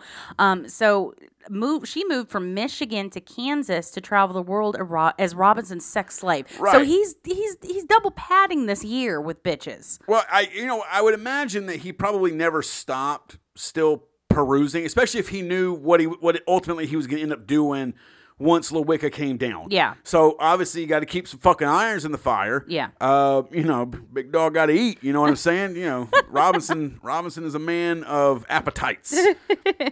and fit, you know, again, look at the pudgy fuck. Yeah. Uh, but yeah, so so yeah, roughly when she's disappearing. So I would love to know what he claimed to Trouten. And folks, uh, we're we're at a, we're at an hour forty here. We did a deep dive. I I had never heard of this dude when you brought him up, Joe. Yeah. Mhm. And then we started just digging and digging, and it, there's a lot of details about the shit there is. So. We're gonna bring this in under two hours. We try to keep it around ninety, but I promise you, we're, we're getting there. So thanks for hanging with us. Now, right back to it. 1999, Suzette Trouten moves from Michigan to Kansas to travel the world as Robinson's sex, Sex slave. slave. So whatever he told her, he convinced her that they're going to travel the globe. And again, there's nothing that says here uh, that that I, that I remember seeing that she had any kind of financial problems No. or any of that other stuff. She moved down for the lifestyle. She was a nurse. She was a and, pra- and I mean, yeah. obviously, oh yeah, with Dur, yeah, she was, yeah, so she was a, a, a, a practical nurse, so she was fine financially. Yeah. she did this for the lifestyle. I mean, obviously, the you're not going to travel, you're not going to be a globe trotter on a nurse's salary. You know, you can make, you can take some trips, stuff like that, but. He's basically telling her like, "Oh, we're just gonna stay on my, we're gonna stay, you know, we're gonna be on a boat the whole goddamn time. We're gonna boats and hot air balloons and the whole fucking shit, and we're just gonna, you're my sex slave, and I've got a fucking ten inch penis and a six pack you won't believe." Uh, My and- face doesn't look like mashed potatoes. yeah, no, everything else, yeah, yeah, everything else is lumpy. That's that's that's where I that's that's where the biscuits get baked, baby. You So- know? so his mo you know it he's starting to you're starting to see a little bit of a repetition oh, with yeah. this um R- Trouten's mom receives a typed letter signed by her daughter that claims to be mailed while the couple was abroad. yeah, she got multiple letters. Yes, but the funny thing is, the stupid thing is, is that all the letters had Kansas City postmarks. right. So he's he's a fucking moron. Again, he, he's never gonna get caught. I'm I'm too a bigger- goddamn smart for the bigger system. picture guy here. I can't handle a little stuff. He needed he needed a, he needed a secretary. He if he wouldn't have killed one of these bitches, and they may have helped him out. But yeah, he was he was basically his own worst enemy. Yeah. because he he he would he again grandiose. He's got he's got this great big plan, but he cannot follow through on the on the Little minute, details. Yeah, exactly. which which is you know luckily it leads to everything but so uh obviously Trout, Trouten's mom's suspicious and, and Yeah. going on. Eventually, the correspondences are stopping. She's not getting the letters anymore. Uh, and I, I guess Robinson had had communications with her, you know, during all this or before or, or whatever the fuck, but was talking to the mom and said that uh, that Suzette had run off with an acquaintance of his Yep. after stealing money from him, so that he hadn't seen her. Yeah. Um, And it's a great way to wash your hands of it because obviously you don't you're not going to give a shit about somebody who stole from you, so that's going to shut the mother up. Right, and I'm sure that I mean she's talking to him. They're supposed to be letters from global locations, so I mean, I'm, I'm maybe she left out the sex slave part to Mama, but she had told you know, hey, I'm gonna go travel the world with this fucking wealthy guy who's you know totally doesn't look like cookie dough with fucking penny loafers, um, and Trouten never seen or heard from again. Nope, never. Uh, and, and and that's that's wrapping up 1999. Now we're in the new millennium. We're in year 2000. Y2K's over with. Yes. And now we're in June. Yes, June of 2000. June of 2000, everything finally catches up for John Edward Robinson. Joe, tell us tell us what went down. So he's finally arrested at his farm near La Cygne, Kansas, after Right. a So so apparently at some point they're out of the trailer park.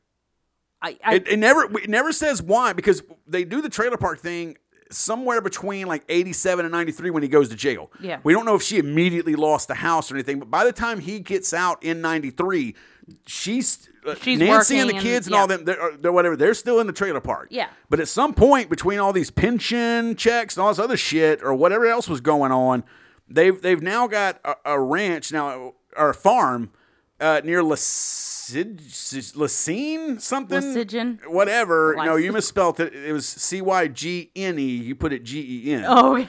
In Kansas, if you're from Kansas and know what we're talking about, because you're like, yeah, we don't know how to fucking pronounce it here either. Groovy. uh, send me an email where it's spelled out phonetically, and I, I'll pretend to give a fuck. Um, so yeah, he was arrested at his farm there after a woman filed a sexual battery complaint against him. Again, this was this was this was uh, a, a BDSM relationship where he Yeah. he crossed the fucking line Yep. and did that shit. And another woman claims that he stole sex toys, Her sex toys. which which from what I saw was like around seven eight hundred dollars for the sex toys. Oh yeah, and you you can find pictures of everything that he stole because there's pictures of him doing stuff to other women using her toys. I really hope he at least rinsed them. Probably not. Probably not. I bet most of them probably he probably put them in himself when they weren't looking. Ugh. it was a lot of contraptions as far as um, uh, leg spreaders, arm Oh, spreaders, bars and bondages and stuff Yeah, like that. If yeah, you don't know what we're talking about, dig a little deeper. I promise you, you you and your wife or your husband or your lover or whatever the hell you fuck, you, you can uh, you can spice some shit up. You'd be you would be surprised what a little piece of bamboo can do. Or if You- you're already on that on the edge of divorce, this is gonna go ahead and just send you right over that edge. Yeah, I mean it's a healthy legal way to hit each other. you know, with everyone, you know what I'm saying? Uh, but um, but but so obviously, haha, it's it is funny. You know, he- he's you know, I would have I would have loved to have been the cop where she goes in there and like he stole seven hundred dollars worth of double sided dildos from me. I, y'all, I want them back. You know, and be like, oh, can you describe the items? You know? Honestly, they would have perked my interest because I'm like, I gotta know what this fucker Yeah. looks like How- if you're stealing these sex toys. how veiny was it? You know, um, I'm gonna need length and girth, circumferences. Um, but the the good thing Yeah. about the theft charge, uh, because as you had stated, he had a lot of attention Oh yeah. because yeah. people knew these girls were linking up with him. Yeah, yeah. No matter the aliases, yeah, they he fit the physical descriptions. You know, even the hospital was talking about, or the the shelter was even talking about the Lisa Stasi and her daughter. You know, so he's being linked up physically with these people. And I'm sure he's he's probably being monitored. Oh yeah, I- I- because I he's been on and off probation, uh, of course. Well, not only that, but I guarantee you, a lot of those chats involved in any kind of sexually kinky community and shit like that, they're probably monitoring him anyway. Oh yeah. and they're I seeing mean, the this Onion name browser pop was up. being like created right around that time. So Right. yeah, obviously. Um. So yeah. So he had a lot of attention because of all this. Yeah, so from there, the authorities in Kansas and Missouri um, were already linking up and you know shedding light on his, Right. Because he's his- he's fucking shit up in two different states, bro. He's got he's got he's got games going in, in Yeah. all over the place. yeah, and it's and like you said, it was And has been his whole time. This whole time, shit's been going down in, in Kansas, Missouri, Missouri, Missouri, Kansas, back Yeah. and forth. Yeah, and so uh, again, like you said, it was attached to so many missing persons. That's what caused some heat for him. Right. Um, now the theft charge, though, so him stealing those sex toys His was actually downfall ultimately came Yes. from stealing sex, toys. Yeah, it gave the investigators probable cause to obtain a search warrant. Right, because they So had to see if they, his deal. That yeah, sealed They had to see if he had them. Yep. And I mean, you're- you're- Embezzlement. You're, you're, you're approaching theft over a thousand. I mean, Yep. because like I said, they they was literally you know seven eight hundred dollars worth of that stuff. So yeah, so they they got the search warrant, and literally the items that he used to fuck other women with fucked him over in the end. But, Now, um, that's that is a metaphorical double sided dildo if I've ever heard of one right there. You want to talk about looping that motherfucker back around on you? Yeah, so while they're searching this farm, this is when they find the decaying bodies of two women. They're actually in two separate 85 pound chemical drums. Right. And they're actually later identified as Lewinka and Trouten. That's the two. That's the la- That's the most Well, recent two. Suzette yes. Trouten, the one who came from Michigan, and then uh, Isabella Lewicka, who, Who came, came from from from Indiana. Indiana. She was the Polish girl. So these are the la- his most recent two. Now he was dissolving them, right? Uh, no, he just had, he, yeah, he had just stored them in these these fucking barrels. Ugh. They were just chemical drums. Again, not not minding the fucking details. Yeah. Every other time you hear about them, I mean, Junko, they poured cement. They tried something. Exactly. When we did Junko Furuta, but most of them, when they're in these chemical drums, they're trying to dissolve the bodies. That is the action of somebody who thinks they'll never get caught. exactly. Yeah. So he wasn't trying to clean up behind So, so himself. that went down at the farm in Kansas. yes. But Missouri's doing some other shit Oh, because yeah. he is has a, st- a storage facility where he's renting two garages from in in uh, in Missouri, Joe. Yes. And that's actually where the other members of this same task force. So it's it's you know cross Right, state line yeah. task force. They find three similar chemical drums containing the corpses of Bonner, Sheila, and Debbie Faith. Yeah, and remember Debbie uh, Bonner was the prison librarian. Yeah, that's Beverly Bonner. Sheila and Debbie Faith, that was the mother and daughter who moved from California. Debbie was the one that was in a wheelchair with spina bifida. Yeah. Um, all five women were killed in the same way with blunt force trauma to the head. So fast forward at two more years, and we're in 2002. So, oh, okay. Oh, so yeah, it is. Yeah, because that all that happened in, in 2000, summer of 2000. Okay, so yeah, we're in tw- 2002 now. Yeah. So this. Clearly, the motherfucker was arrested. Yeah, obviously. Five, five, five chemical drums, five bodies. Yeah. So he, Did they find the sex toys? Yeah, I think so. Because he was using them pretty frequently, according to those pictures. I, I wonder if she got them back, or if they were like, "No, that is we're That's gonna heinous. we're literally we're gonna cut all the dicks down the middle, just like Albert Fish liked it, and we're gonna have to one half's going to Missouri, the other half's going for Kansas. It's all state's evidence now, baby. I'm sorry, you're out seven hundred bucks. I know that's civil you- suit against him. That's got to be yeah. That's you getting Claims fucked court, way harder than court. any of these things ever did. So yeah, Yeah. so 2002, Robin is Robinson's on trial uh, for for which murders? Uh, Trouten, Lewinka, and Stasi. okay, so so so this then is in Kansas. Yes. Yes. Okay. Mm-hmm. All right. So so they've linked him to, to Lisa Stasi now too, even though they they they didn't get her body.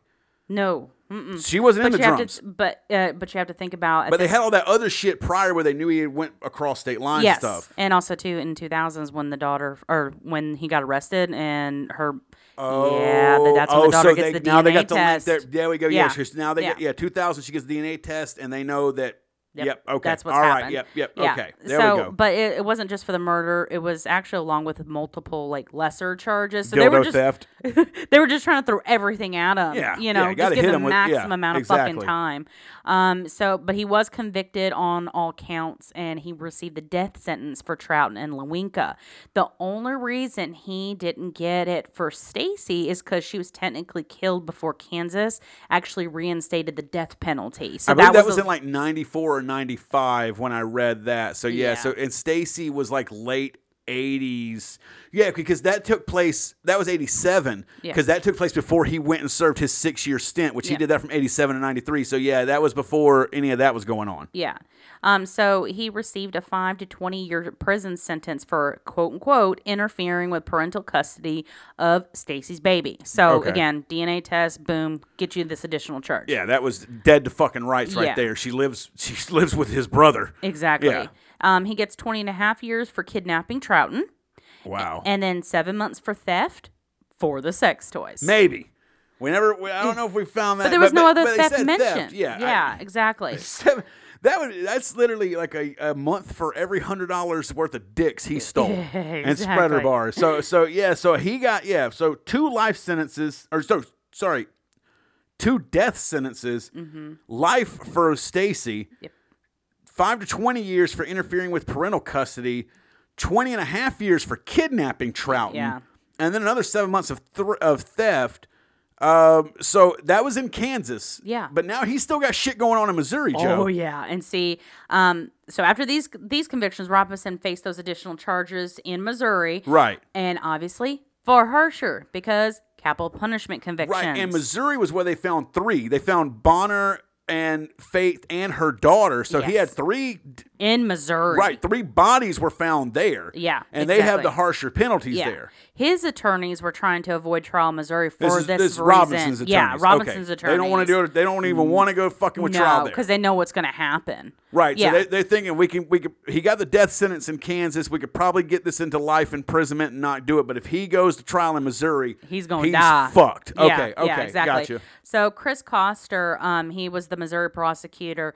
He stated that any plea bargain would only be entertained if Robinson led authorities to the bodies of Lisa Stasi, Paula Godfrey, and Catherine Clampitt. Right, Because they- they, they- didn't have the bodies for those. Yeah, that's the bodies that they did not find. Yeah, and that's where that's where he was applying that pressure. He's like, "Fuck you, no plea We want bargain. those I want those Yeah, bodies." gotcha. Yeah, exactly.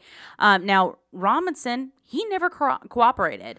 And Never the- has either. No, He has not been It's that cooperative. control that of a narcissism. Exactly. Yes. Exactly. So Yes. he want, he he he said he refused Koster's deal. Yeah, to this day. Okay. Yeah. Um. Now, Coster faced pressure to make a deal because there was no unequivocal evidence that any of the murders actually were committed in his jurisdiction. In, in Koster's jurisdiction. Exactly. So the found the bodies, were bodies that- there, right, but but the crime prove- itself. Okay. Yeah.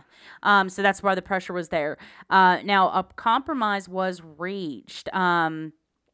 Just because Robinson was kind of feeling Yeah, like he didn't want want- to. He didn't want to die. yeah, he didn't want the death sentence Fucking in Missouri. coward. Yeah, yeah, prick. Um, now Robinson acknowledges that Koster had enough evidence to convict him of capital murder. Okay. but that statement actually was technically a guilty plea, and it was ex- and it was actually accepted as such by the Missouri court. So courts. he was like, "I'll say that he has enough to convict me, but fuck him, I'm not participating." And Missouri's like, "Good enough." "Yep, exactly." They Fair were like, enough. "Fuck it, you're guilty." Uh, and for that, he received a life sentence without possibility of parole for each of those three murders. Yeah, so uh, three additional life sentences. Um, Thank so- goodness we're not in biblical years. Right, and, and around this time too, Nancy finally left the motherfucker. It was like 01 or 02. She finally divorced him. I think it was like 41 years of marriage. Divorced him, citing irreconcilable differences. Bitch, I would say so. and incompatibility. The other Oh, part was yeah. incompatibility. Yeah, I'm like, to- he really? Likes to- he likes chemical drums and stealing rubber dicks. I don't. I like managing trailer parks. you know, where you know we're old. You know, Mars and Venus. Um. So so then this keeps going. Technically, this was the longest murder trial in Kansas history. Yeah. Because shit kept going on and on until November of 2015, Yes. when the Kansas Supreme Court actually had to get involved or were involved and upheld the death sentence for Robinson. Yeah. So Missouri gave him the life. That was the worst of the two states he was most worried about. He they ended up cutting the deal and he just got life for all three of those. But Kansas held fucking fast after all, I'm sure, lengthy appeals and all this other shit. And in 2015, they upheld the death sentence for him, and that's the first time uh, the Supreme Court of Kansas had has upheld uh, has upheld the death sentence since it was reinstated in '94. Uh, and Robinson to this day is still, this is 2021, June 1st. He's currently on death row in El Dorado uh, Correctional Facility in Kansas. Um, there was a uh, an investigator. Uh, so the police in Kansas and Missouri, uh, they, they they noted long stretches, even we did, where there were years where n- nothing. Nothing. was reported. We don't know what the fuck he did. Exactly. It- you know, serial killers do take breaks. There, it, it, it, it has happened. Um, But his veracity, especially on certain years where it was like multiple victims. Certainly, once the internet came into play, Yeah, that's where I'm just like, he no, had his. you. he had it right there. yeah, you, know. you didn't have. No. wait, two of them were both at 99. Yeah, Uh, that's what I'm saying. And Trouten were, were then. So and there was that supposed five year dent. No, I think he was doing shit then. Yeah, but, I mean, that's what, and that's what they're figuring. They're Yeah. saying that they're unaccounted for. They fear there are additional unknown victims. And one investigator stated, said, "quote He's maintained the secrets about what he's done with the women. He won't ever tell. It's the last control he's got. There you go, the controlling yeah. narcissism." There are probably other barrels waiting to be opened, other bodies waiting to be found. And, End quote. Yeah. yeah, end quote there. again, I- and we're, we're, we're, we're right past two hours. Um, but Mm-hmm. Sorry, that's, yeah, but it we- this guy was really interesting. we, and- we, we took a lot of notes. We actually deleted at least a page of notes during the recording of this for stuff that just, it, it just wasn't essential. We, we wanted to talk about it, but we just, I mean, because of interest. Right, Yeah. and, and to stick with the plot and stuff, eh, the, the, you know everything we were covering and all that stuff. But eh, we took a lot of notes on this. There's a lot of stuff out there you can find, which I found awesome because uh, you brought him, you Mm-hmm. brought up this guy. I never heard of him. Uh, so the only reason I'd heard of him is that right around the time I was moving from Illinois, um, I had actually heard about the the slave master, the internet killer, and I remember my dad kind of giving me that you're not telling people where you're located and stuff. You heard about these girls disappearing from Are the you a slave master? And I was like, Dad, no. And I even told him I was like, I'm a dude online. I'm a 17 year old boy about to go to college. well, and I'll, like. I'll, we'll talk about that later. No, he had no there's- problems with it. And he's like, okay, as long as you're being safe, I don't give a fuck. but yeah, so I, I appreciate y'all for hanging in there with us. We, we generally like to have that sweet spot of about ninety minutes, but this one like, we just we took a lot of notes and we just yeah we, we we had a lot of fun with it. Uh, but yeah, that's John Edward Robinson, who is known as the internet's first ki- serial killer, the internet slave master, um, convicted for the t- for a total of five murders. Mm-hmm. Well, sorry for well, no, for five, but they they they know those other ones are linked to him, but he he had those five. Um, so yeah, I hope you enjoyed it. Again, we hope you had a great Memorial Day. Uh, obviously, uh, again, go to spreadthedreadpodcast.com. You can link up to our Facebook, Instagram, YouTube, BitChute, and of course, there's direct links to literally over a dozen different podcasting formats where you can get our episodes. Make sure you follow, subscribe, leave a review, thumbs up, all that stuff so that, you know, when the new episodes come out every Wednesday like we do, they'll automatically download for you. And of course, any review or feedback you leave us, it helps us climb up in the the charts of these different platforms and lets other people find out about us. And the same thing when you when you you share our stuff and and stuff on Facebook and Instagram too. So if you've been doing it, keep spreading it. If you haven't been, do your fucking job and spread the dread like the goddamn name suggests. And uh, even though we have a very long list of possibilities for the next few episodes, feel free if you have an idea to send it over to spreadthedreadpodcast podcast at gmail.com because can't guarantee it's going to be the next one, but it'll make it on the list if we right think it's yeah interesting. yeah we we we have a long list and and again i mean I never heard of this guy, and and this ended up. Uh, we have more notes on him than we did Albert Fish, who is one of the most notorious serial killers of all time. So you may give us something that's not on the list, and who knows what it would do. So yeah, spread the dread podcast at gmail.com. Uh, feel free to message us on Facebook as well. Um, but Joe, we got we got to wrap this fucking thing Yes. up. All right. So Yeah. for spread the dread podcast, I'm John. and I'm Joe. And uh, we hope you enjoyed this episode. We'll do another one for you next Wednesday. Have a good day or good night. And in the words of our boy Jack Torrance, Why don't you start right now and get the fuck out of here?